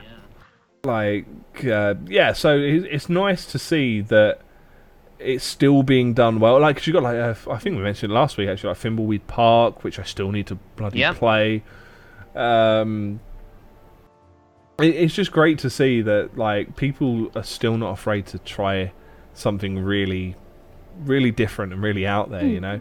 Oh yeah. Uh, oh, oh dropsy as well, yeah well. dropsy soon yeah Yep. uh, well I, recently I rather. love those developers. Those guys are awesome. I really love Fran Bow for another weird point oh and click. gosh, yes. love Fran Bow. Freaked out when Fran Bow released. It was like my all-time favorite game. Love those developers. So point and clicks have a special place in my heart. all right that's that's one that, that passed me by i think so so Friendbo? another one on my list Fran Bow, you need to go play Fran- Mhm. Fran Bow. You need to go should play I just drop? Should I just drop cast Red now ball? and just go straight? No. Um, maybe maybe we should hang out a little longer. Um, um, okay, so uh, the, the and the one from a Penny uh, is it Idol? A Idol? A a Um, Idol. Idol. Take it away. Yes. Uh, so, for those of you uh, that don't know, I am uh, someone who is very, very individual novels and uh, dating sims. Uh, worked on a couple, have voiced characters in a few. Uh, but Idol here is a is my friend Morgana's baby. It's about a girl named Hana. Very, like, very shy. She's more of a shut-in. She's like a huge fan of this one idol, this one virtual idol. And one day she gets contacted by this idol. And she's like, there's no way that this is actually this idol because she's a virtual program. It would be like Miku Hatsune contacting me Yeah. over Skype. Um, Hey yo, saying what that help. It's like, yeah, it would be like that. It would be like Miku saying, like, help me find my creator. This is what's going on in there. And the uh, the reason why I wanted to bring attention to this um, was because it, it's just really well written um, so thus far from what's shown in the demo, and I've seen a little bit of what the script is as of right now, and it's looking really interesting. the The game goes from very light, very cheery to pretty messed up in some regards. You start finding out how uh, the uh, company Lyric makes its idols. Uh, you start meeting other characters. You start kind of understanding what's going on in that world and in that universe, um, because it is a part of a, uh story universe that um, me and my friend Morgana and some others are working on. Um, and it's it's just, it's I, I just really like it. It's it's another like it's another point and click sort of situation because you're gonna have those sort of scenarios where you're you're gonna be solving puzzles, you're gonna be interacting with these characters and discovering the story um, that's unfolding in front of you. And it's man, there there was something else I was going to mention about it that I'm blanking on. I mean, my main question around it is how many times has Morgana told you to go to bed? Uh, hey, Persona jokes. A But, lot like- when she was living here. but um, Um, I, I like the idea of that. that you, so I, ugh, I have like this huge love-hate relationship with visual novels because right. the good ones are really genuinely very good, and then there's a huge swath of trash that Yeah. you see more of, and therefore kind of brings the perception of them as as a sort of worthwhile game style completely down. Yeah, and like I, I find that as a humongous shame uh, because the uh, the visual like visual novels and dating sims as a as a genre are these really amazing um, like games that give you the opportunity to experience a story, get to get to know character. Like these are stories that in some cases may not work in different Mhm. genres. Um, Stories that are customized to you as well and to your choices, which are always quite nice. which which people love because like you get to affect what's going on in the story. It's it, it's it's where a lot of like RPGs almost started in a way in my mind uh, with the multiple endings sort of idea. hmm Um, and yeah, the thing that I was going to talk about is that there was a character on screen. Oh yeah, the idol name is Aiko. There is a character in this game. I'm going to point at my TV because you guys can see the stream over there, which I keep forgetting it's there. Um, there's a character in this game that is a trans woman.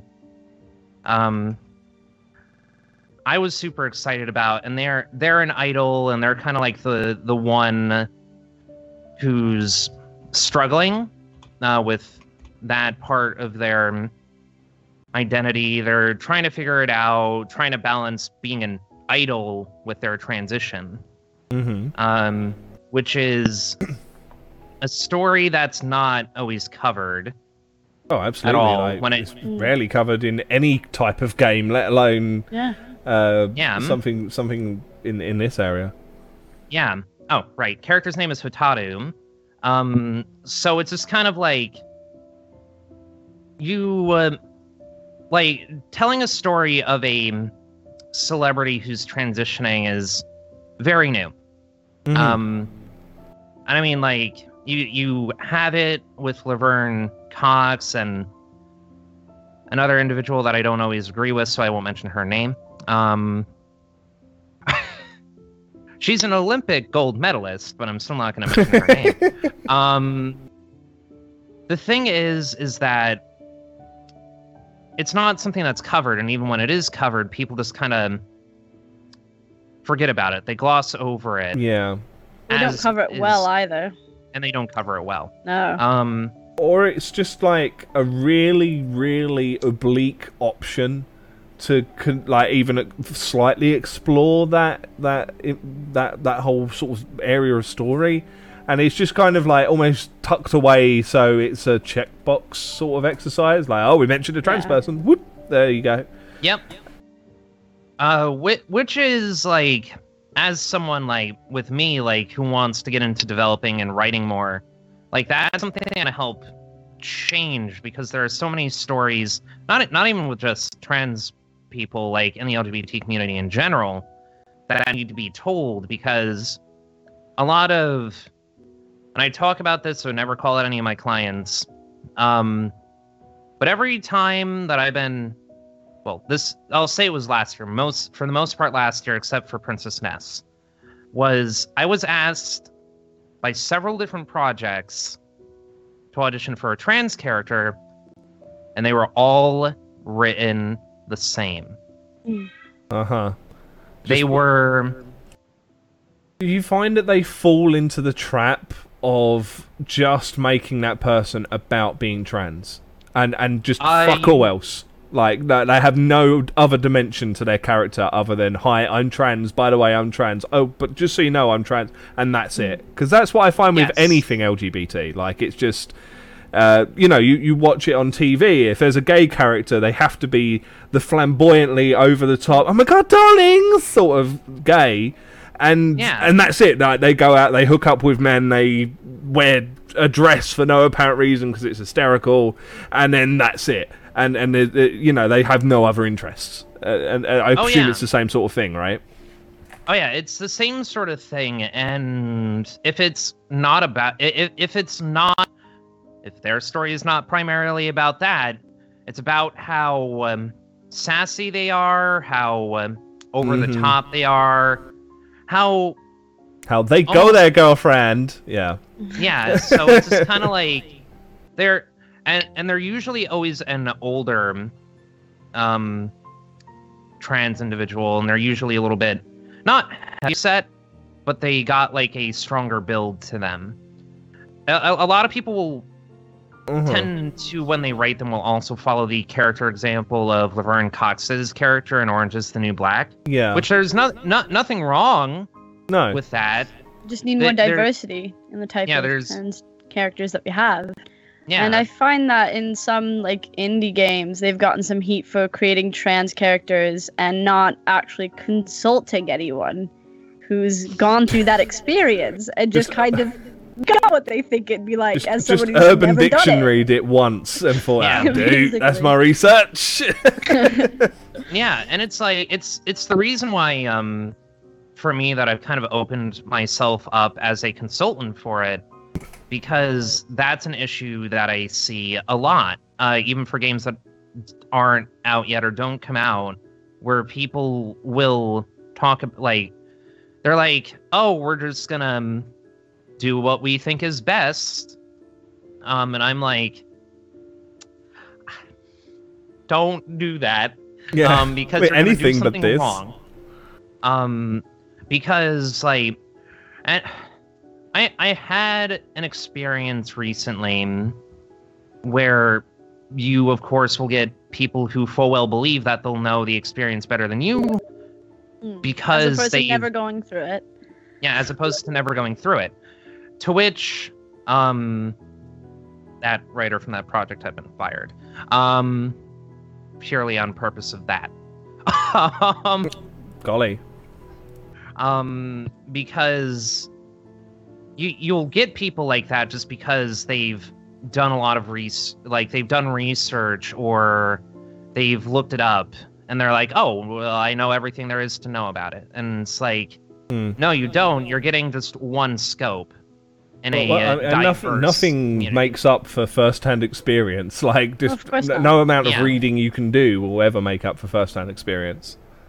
Oh yeah, and it's like there there are a ton of stories to tell, a ton of characters that you can make based off of all those experiences. And I mean, of course, it's it usually starts off with that stereotype. Yeah. And then you move into my more diverse things, and that's stuff that I want to do. But to go back to this game specifically, it's just really interesting to see where it all goes, and it it kind of touches on the sort of corruption and not so moral things that happen in the idol world. Hmm um, in a way because there there's a lot that goes on um, in that world. Like you're not you're like you're not allowed to date, you're not allowed to do this, this or that. Your life is basically owned by that company, um, Right. and you're constantly, if people aren't cheering you on, you're constantly having your life threatened by Mhm. people who hate you. Um, so it's it's really interesting, and it's a nice little uh, scope into that while being cutesy and unabashedly anime. Yeah, but also like actually dealing with the issues properly, and Oh, yeah. and and that's just There's so much value in that. There's so so much value in that because Oh yeah. it, it, it you know e- even stuff like you you know you got Mass Effect allowing you to have same-sex relationships. At least in those, it's a choice, and it's like it's almost an aside. Like it, Yeah. and and it, you know it, it doesn't matter that they happen to be gay or straight or or, or what have you. Um, like it, it just makes no difference. Like it's just a thing that happens. It's just a facet of of that particular character. And while it's still not dealt with in a particularly fantastic way, in my opinion, um, uh, it, it, at least it's not a sort of center stage. You know, I, I'm going to perform an entire Broadway musical for it because that's what us gays do. You know, like it's Yep. just uh, at least it's dealt with delicately. Um, Yeah. because there's nothing that annoys me more than than just one-dimensional character bec- for the sake of having that in there as an element to the storyline. Oh yeah, uh, like that. That bothers me mm, to, to no end too, and it's like I said, the reason why I open myself to consultation when it comes to it, because like there's another game done that well that I'm working on with my friend Morgana that I've helped out with that a lot because I'm also voicing that character oddly enough, because um because when I went in there looking at it, like the character at first was very, very one dimensional. It was very Mhm. like cut and paste, and I'm like, it's like, can like let's not because this is getting to the point where it's starting to actually, dare I say it, offend me. Yeah, Um, to where it's like, it's like we just need more diversity when it comes to the stories. So it's like, for characters like um, Wataru and, and Idol, yes, it's touched upon, but their part of the story is like them trying to be the best idol that they can be. yeah, and that's um, their main sort of focus throughout, right? Yeah. So, like for this other character that I helped write in this other project, it's like they they've already transitioned, so it's more about the story of them trying to be a pro gamer and trying to I actually have to remember to talk to Aurelian about it, but about them being a streamer as well, Mhm. because oddly enough, the character was written to be a pro gamer and a streamer even before doing the project. Um, so it's just kind of like making uh, sure, like, yes, you can touch on it, but you don't have to be heavy-handed and make it the entire thing about the character. Yeah, and and yeah, as I say, it's a trap that you see things fall into all too often. So even uh, like at least with uh, like you say, Laverne Cox's character in uh, Orange Is the New Black, there are multiple facets. There's still quite a lot focal on uh, on on being a trans character, but like. There, you know, there are other elements to her life in, in there that are displayed Oh, and spoken about and, and put on show. And hmm. yes, there is some focus on it, and yes, it becomes like a central plot point in a way. At, at one point, at least there, there's more explored about her character than just hmm. Oh, this, yeah. this one thing. You know? Oh yeah, and like that that was pretty much not part of like the comparison I was making there. I meant Oh, kind of no. like the characterization anyway, with like being strong and Yeah, for sure. a lot of people will will see it as like oh they're not allowed to show weakness because when they show weakness they're just showing like it, it's there there's a lot of that sort of like mentality that I could go into in like a mental health podcast, but I probably won't here. Um, it's a story it's- for another it's- time. it's a story for another time because it's it's a doozy because there's stuff that carries over from being a man to being a trans woman. It's Uh-huh. bleh. um But yeah, may- maybe maybe that's um, maybe uh, uh, another podcast will spring from this one, and and and we'll we'll explore this in more depth. Perhaps I'm not sure. oh yeah Uh, but it's definitely there's definitely interest for, for something like that. I think there's a, there's a, a, a lack of exploring those sort of themes well uh, in or, or in any place. So Yeah, this is and definitely something also lack of options to do that sort of stuff in character creation and also a lack of character creation on the past little bit um Very true. Um, but let's um, let's move on to like the the the the big juicy topic that we've come here to discuss today. Um, and that I'm is- jumping for joy on this one. Uh, well, no, we, we're gonna like I was gonna mention uh, the Ma- Magikarp game, but we're run- we're running quite um, quite heavy on time. But seriously, go, go Mag- Magikarp Jump, go and download it. It's like the most adorable fucking game ever. It But- really is. But let's um let, let's jump into the, the real sort of juicy topic that we've we've brought uh, to the table this week, and it's about indie games and their developers and their relationships with content creators and how they get the word out about what they do. Um, where do they really go from here? Because I feel like we've kind of reached a point with with the indie scene where there's a very very high saturation point. There's a lot more developers than there used to be. Uh, being able to put out their games in a lot more different ways on a lot more platforms, which is fantastic. But it unfortunately it has the side effect of a lot of games get lost by the wayside. A lot of games don't see the success that you really think that they should.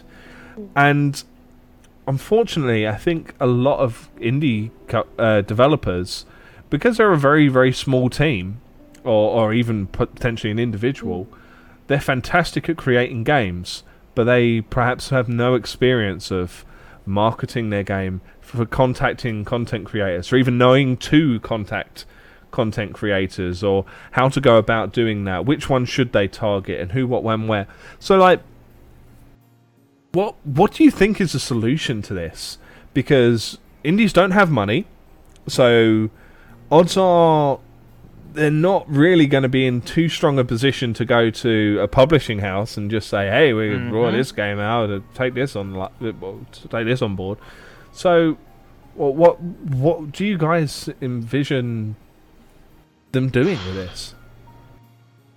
So I feel like a lot of indie developers start developing a game and feel that the only thing they have to do is create a good game, which isn't the way things work because of oversaturation. You have to take on other roles. You have to market your game. You have to go to events and show your game off to people and get feedback. There's so many other aspects to making an indie game. Um, there are plenty of resources out there. There's plenty of um, lists of like content creators that have um, an average amount of views and subs that you can go and contact directly through email or through whatever social media they use. There's resources that help you create just stunning emails that include pictures to your game and everything you need. There are guides that show what you need to include. There's Press Kit, which you can easily just lay out all of your information to then send it to people who would be interested in covering your game. Um, it does seem overwhelming the amount of stuff you have to do to market Mhm. your game. But it's something that just needs to be tackled slowly and needs to be researched, and the time has to be put in it, or your game will just Oh, get yeah. lost.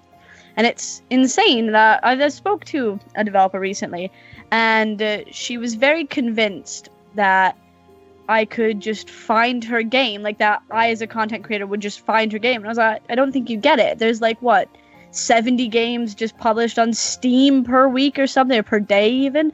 It's it's very unlikely that someone will just stumble upon your game. It does happen, and those people are very lucky. But a lot of times you have to be the proactive one. That's Oh yeah, gotta done. like you absolutely need to be Mm. proactive when it comes to marketing in general, um, because media saturation is it happens. Like you will get lost if you don't promote yourself, if you don't market yourself, and I, I, I feel like a lot of these like indie devs have the uh, the benefit of platforms like Keymailer and Terminals.io now, Mm-hmm. to where a lot of that can be mitigated uh, with that with a sort of hands-off. But but then sort ev- of- even something like approach. Key- Keymailer, um, if you go, if I were to go on Keymailer right now for games released today, there'll probably be Tons. 15, 20 Yeah. on there at least. Yeah. Uh, maybe more. Uh, dep- you know, if it's on like a, a busy release day. Um, I, I I quite often have a flick through Keymailer to see what's out there, but I there's not enough hours in the day for me to click into each and every single one of those and give it a proper look from you know your thumbnail being interesting enough to make me want to have a look at it in the first place. I just um, I, I I don't have the time. Like I think that perhaps there's an underestimation uh, from from some folks of just how much work goes into being a, a, a content creator. You know, it's it's uh, the visible side is the five, six, eight, however many hours a day that you're streaming, but they never see the social media, the research, the networking, the additional Mhm. bits and bobs, researching new games to pick up and play, and replying to the emails from all of these PR companies and whatever. Like I probably get um, between thirty and fifty emails a day, Yeah. just oh, yeah, foisting different press releases and whatever else at me. And it takes long enough to Mhm. muddle through all of those. Um, let alone 50, 57 unread emails in my inbox currently, right now. It's just There you go. always like this. Say hello to 2069. yeah. Like, it's like- that's It, it's like a lot of people underestimate that, and then they they also under like also for me they underestimate the uh, duality of being someone who also works in the industry. Um, so it's just like they they can't rightfully expect uh, content creators to just stumble upon a video game hmm uh, because of how much work we do and how much we're already playing. yeah. Because Why on top of that, it's double like on yeah, top one? Why wouldn't you just take the people that are being proactive and emailing you and following up and you know contacting you? It just has to be done. So, so who who would you guys say that you've experienced or interacted with do that well?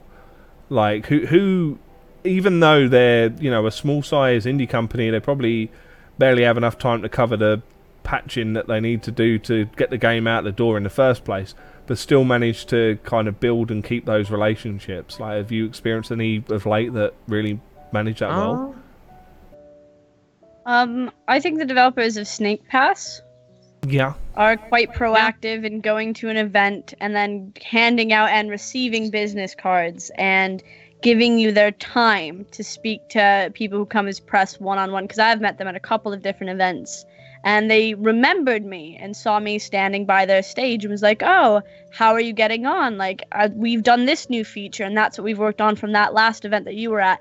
And those little interactions, especially interactions face to face, they're so meaningful and it's such a great way to build connections and i think it's sometimes underestimated and i understand that events they're a big thing and they do cost money but there are plenty of aspects or plenty of areas and events that are free or that you can get into for much cheaper than having a booth.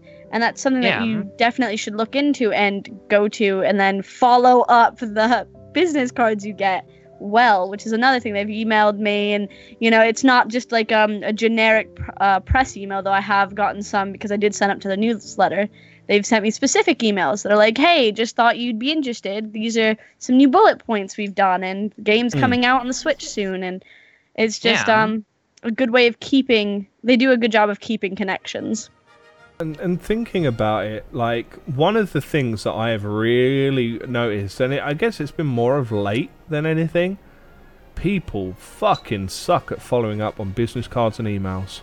Like, uh, and that's been more recently. That's been the past six months to a year. The amount of emails, like I'll receive a press release or an email from someone saying, "Hey, our game is coming out in blah blah blah day, and it has these features, and here's a trailer, and here's a press key. Email me for a review key." And I email them and I Mhm. say, "Hey, look," and I don't just go, "Yes, gift key."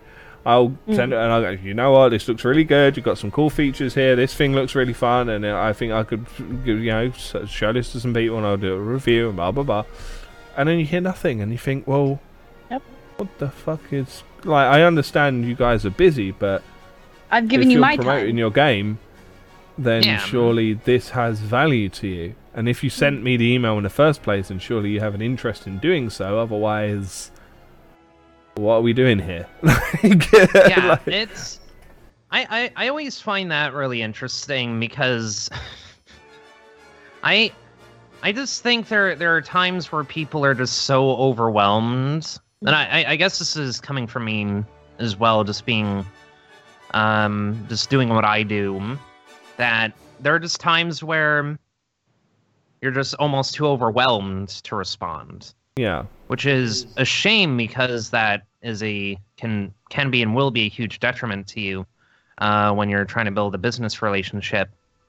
Um, but sometimes that happens. Sometimes they miss your email. I know I do that. Um, and it's just like there there's so much that goes into it, but it it's been happening so much more recently Mm. uh, to where it can cause anxiety on the uh, content creator, or can happen on the other side too. It's like, oh, what what are we doing here? Oh no, they hate me. Sort Yeah. of deal.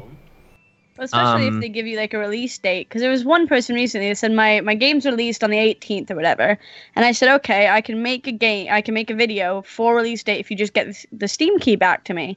And they were like, yeah, yeah, no problem. And then the 18th came and went, and I had that day scheduled to do their video. Like that's the day I wanted to release it, and they got back to me a little bit after the release date and was like, oh, sorry, but yeah. just that miss now i don't have time i don't have it in my schedule Yeah. anymore and it's just a lost opportunity And the thing is, you know yourself that like now that the the release date's come and gone, Mm. everyone else is probably already at the gate with that content. It's probably Yeah. not worth you making that content anymore. Nope. There's probably Yeah. not going to be much in the way of traffic coming from it. So Yeah, why? I mean, it's uh, you know. yeah, it, it's pretty much just like it, it, it, it would be like say um, IGN or GameSpot getting their review code late for Destiny 2. and it's like of Mhm. course like maybe they'll still do it, but there will be a hesitation there because it's not going to be as profitable because other outlets are already have posted uh, walkthroughs for the entire Yeah. game. Um, so it's just kind of like they they need to handle that sort of interaction with content creators almost the same way they do reviewers Mm. because if you miss that ship that ship's going to sail and those content creators aren't going to want to make it unless they're Yeah. invested It's gone. Um, Like, it's fully gone. Like there is no longer any point in that content going out. Yeah. mm. But like, oh man, I, I I know for for me personally, like developers that have always been really good about it, uh, ConcernedApe, as busy as they are, Oh yes. um, uh, the the folks at Chucklefish are Mm. are usually really good about it. Team Cherry, um, the folks that do Battle Chef Brigade Oh, yeah. are really good. The, these are people that no matter what event I go to, one of them will see me in the crowd and come over and hug me because they are one of the sweetest. And I just love the concept of their game. It's just like it's anime Master Chef. I mean, come on now. Well, what, what's not to like? Yeah. Yeah. Um, I tell you who was uh, was really good, and I, I just loved the way they handled it. And admittedly, they went through uh, Reverb as a P- PR company for it. Uh, but uh, Madfellows, who made Arrow, um, Right. So- yeah. they they tasked a, a few streamers to actually basically become the trailer for their game. So they, they, they arranged some, some promo spots for that content, and the streamer plays the game and has the the developer is there in chat interacting with uh, the, all of the viewers in there who are you know try well you know hopefully being convinced to pick up the game, and um, that you know that they're they're then sort of compiled into like a a best of video, and that's marketing material for them as well. Yeah. And all that takes is a game key and the offer of a little promotion through various different channels. Admittedly, you know, Reverb's got more clout than an individual indie developer, but if an indie developer says, "Hey, look, I can I'll send my following across to you as much as I can through Twitter, Facebook, whatever, word of mouth. Um, give you a game key, and then we'll take your content, make sure it links back to you, and use you as promotional material. What's not to love? Yeah. That's- that's exactly. And It's like a mutually it- beneficial relationship. Yeah, absolutely. Exactly. And like it it goes back to yeah, I actually just remembered I had a similar conversation with a uh, a uh, another indie dev uh, U7 committee uh, for Mhm. their game Minotaur about this where uh, having a, a trailer, having a um, a video of content creators, people like and people who would obviously play your game having first experiences with the game is probably the best thing you could ever do for a trailer Yeah. in my mind aside from gameplay Yeah, it's Um, genuine. it's one of the yeah it's genuine it's one of the reasons why i feel outlast and alien isolation did so well Mhm. um uh, was because they had videos of that um, well, in uh, Alien Isolation, they did like kind of the like the old school things that they used to do for like movie promotions, where they'd sort of capture Yeah. people just coming out of it and going, "So, what did you think? Oh, how scared are you? How much shit is in your pants?" You know, like, like and and that's brilliant. Like, it it just really captures something. Yeah, and a, a lot of people, um, like, well, a lot of developers, indie dev- devs especially, miss out on that sort of marketability of the first-hand experience. Is Mhm. how I'm going to coin that phrase, um, be, because like if people like it, it it's kind like it's it's almost like a psychology thing. If people see a trailer where they're seeing someone watch a movie they're scared they're going to want to go see it because they're going to see if they if they're going to have that same elicited response. So if people are seeing people enjoying a game being scared by it or enjoying it they're going to want to give it a shot too and Yeah. They can see the experience that they could potentially receive, and it's a, an enviable and, and an appreciable experience that they're going to attempt to replicate. Hmm. Like Yeah. that, well, perfect. that's exactly that's marketing. That you is selling them the dream, right? That that's that that, you know if you ever do sales or marketing or anything like that, that's the the, the base element of it is sell the dream, not the not what the product is, but sell the the hmm. dream of what you can do with that product. And that's exactly it. You this is the experience that you can attain by by playing this game. So um Yeah. so yeah, I think. Uh, like, so so how do you think that, that indies can can really do that in a realistic way though? Because you know, again, you know, with the saturation that's there, and there's a lack of experience for for a lot of folks, and a lack of even just skill sets. Not everyone is made out to be a great promo person. The same Oh, way yeah. I'm not made out to be a developer. I if you put me in front of code, I'll tell you to fuck off. I can't stand coding. I cannot stand coding at all. Like I- code I'll makes me upset I'm sorry, but like I'm not spending three days trying to find a missed semicolon. It's not happening. I I, I'd No, sooner yeah. swan dive off the roof. Like just no, don't do it to me. But like I, I feel that I can promote a game pretty well because I know how to sell, and it's basically selling. Like that that's all that is really. You're selling a, a premise rather than a, a product directly at that stage, but it's still sales. Um, but like so you know lacking lacking that um that that those skill sets and you know resources like like uh, evolve pr who who are fantastic. They, they they are quite picky with what they take on and they're also a limited resource. Oh yeah, uh, yeah. you know there's only so many games that they can cover and of certain size and whatever else. Like what how you know if there was if there was one thing that you could turn around to an indie and say look if nothing else do this. Like what what would you guys say to them oh man Nothing else do this. That's a loaded question. apparently so I, Yeah. I wasn't I aware as it fell out my mouth but yeah i mean like there's so many things Um, that um yeah Use Twitter to promote your game in specific Twitter communities that would be interested in it using GIFs.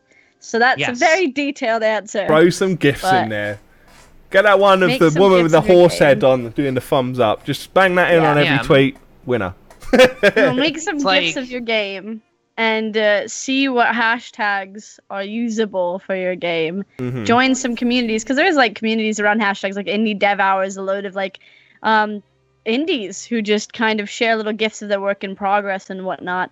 So become a part of that. Actively be a part of communities that might enjoy your game. Yeah, like get involved in those communities. Like this was where I was going because I was also talking about it with my friend Morgana, who keeps telling me to go to sleep every night and won't let me go outside my door.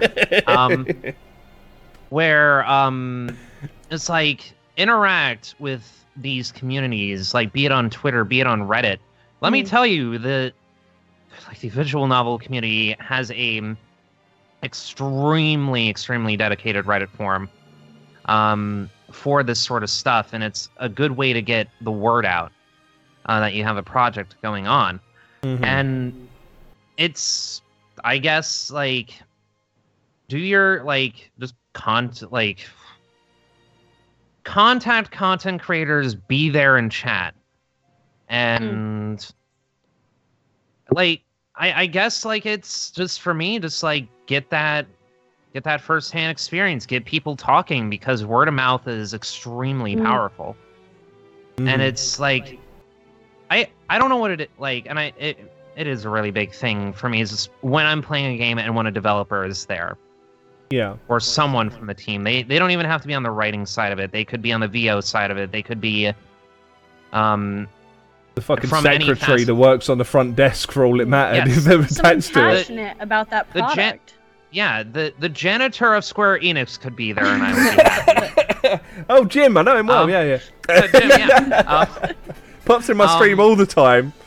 oh yeah so it's just like it's like following the um that sort of example of just being there because it shows that you care like it Mm. shows that you Mhm. care about your product and about your audience um and yeah like what goes kitten said battle chef brigade posts like gifts of their development all the time hmm and they're constant they're involved hell like even some of square enix's folks are involved in twitch communities Yeah, for Um, sure. very Uh, much and are so. streamers in their own rights as well. Uh, yeah for, for uh, sure. eric i believe is one of them Yeah, um, uh, Kat as Sau. well. Uh, she's like Kat, yeah. Western community manager, I think. Um, Yeah. Or US and UK at least. Anyway, um, like she streams quite a bit, and she's like, you know, she she is actually a, a genuine streamer. Like she's not just Yeah. doing a stream because it's part of her role or anything. Like she she just streams on her own time. Um, yeah and like like yeah they Mar- square enix has been amazing with their marketing in the past two years better than I mean, their marketing Some for Final the- Fantasy 15 was very good. It's just a shame that the game didn't live up to that. But Yeah. um, um, but but I then think they the- got their they, they got their whole thing with like the WWE that that one time Yeah, I believe. uh, So um, it, it's like they they they they know. yeah, yeah, they're, they're, involved. they're, they're, they've definitely got a f- their finger more on the pulse now than they than they had previously. But I think the thing that I would tell uh, indie devs to do is take a week, take a week to learn Twitch. Go hang Yep. out in like just fucking RNG the channels.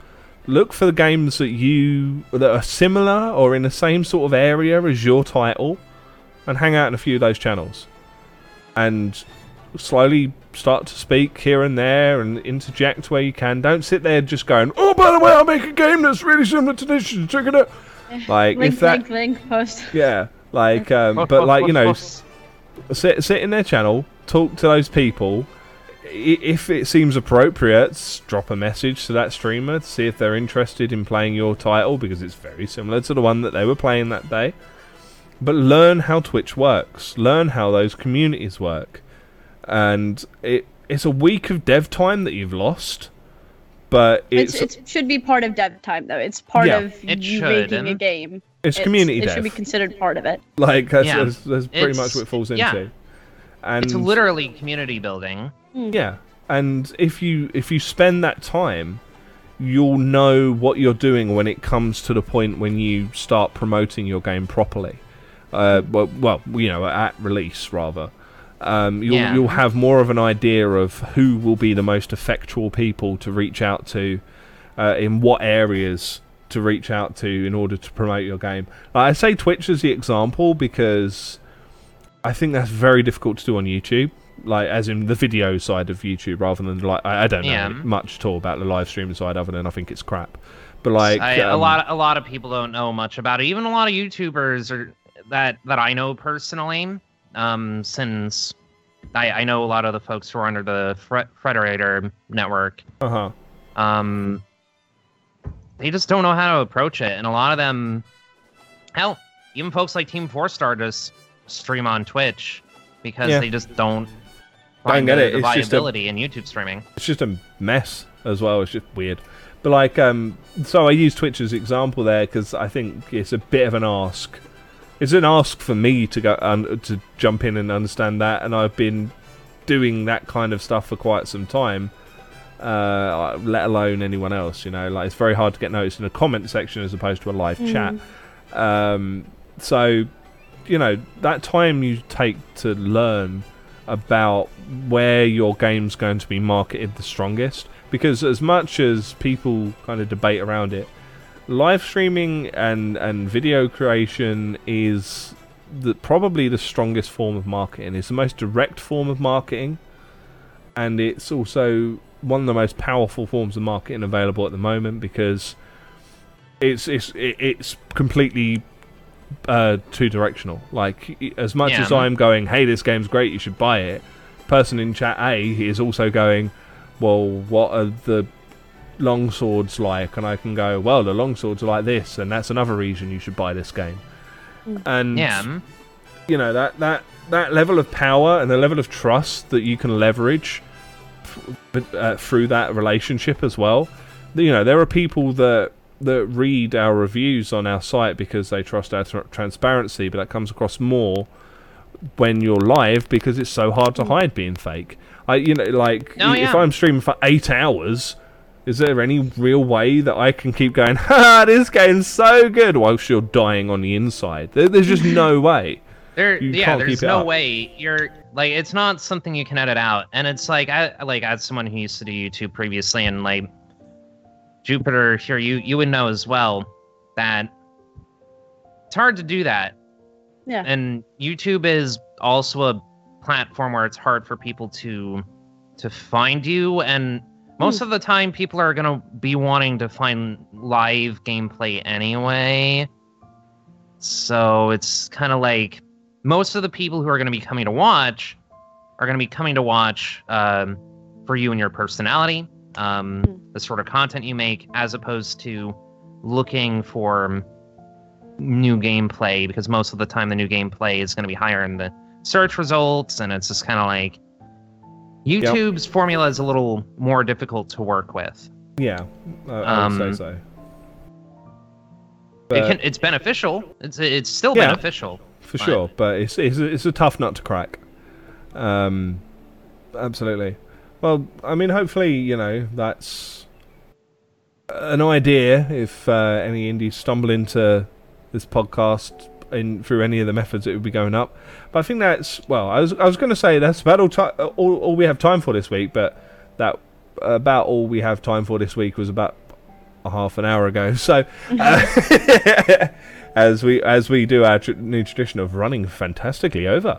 Uh, so Mhm. all that really remains is titling the episode.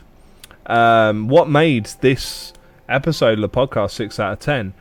And I think it's probably Hmm. going to be the lack of tiny pixels, really, isn't it? Six out of ten, not enough tiny pixels. Yeah. Um, yeah. I know it's it. We're pipless right now. I we are pipless. And I mean, she was the only reason I was coming on anyway. Well, I see how it is. Right. Well, I'll just leave now, shall I? I see how it Yeah, well- well, yeah. Been here long Well, enough. That's true enough. Six out of ten best segues. And the segues are strong because I didn't have a pip restraining me from continuing to make horrific segues the entire way through this time. But I think uh, I think six out of ten, not enough pip, uh, will, will probably will probably do as a uh, a title for for this yeah. week.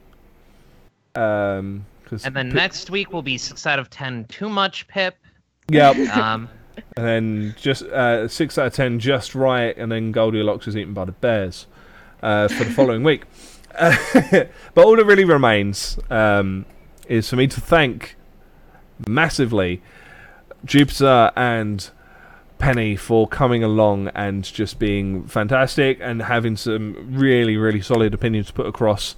Um, you can find them under the Twitter names that they've got under their name at the moment.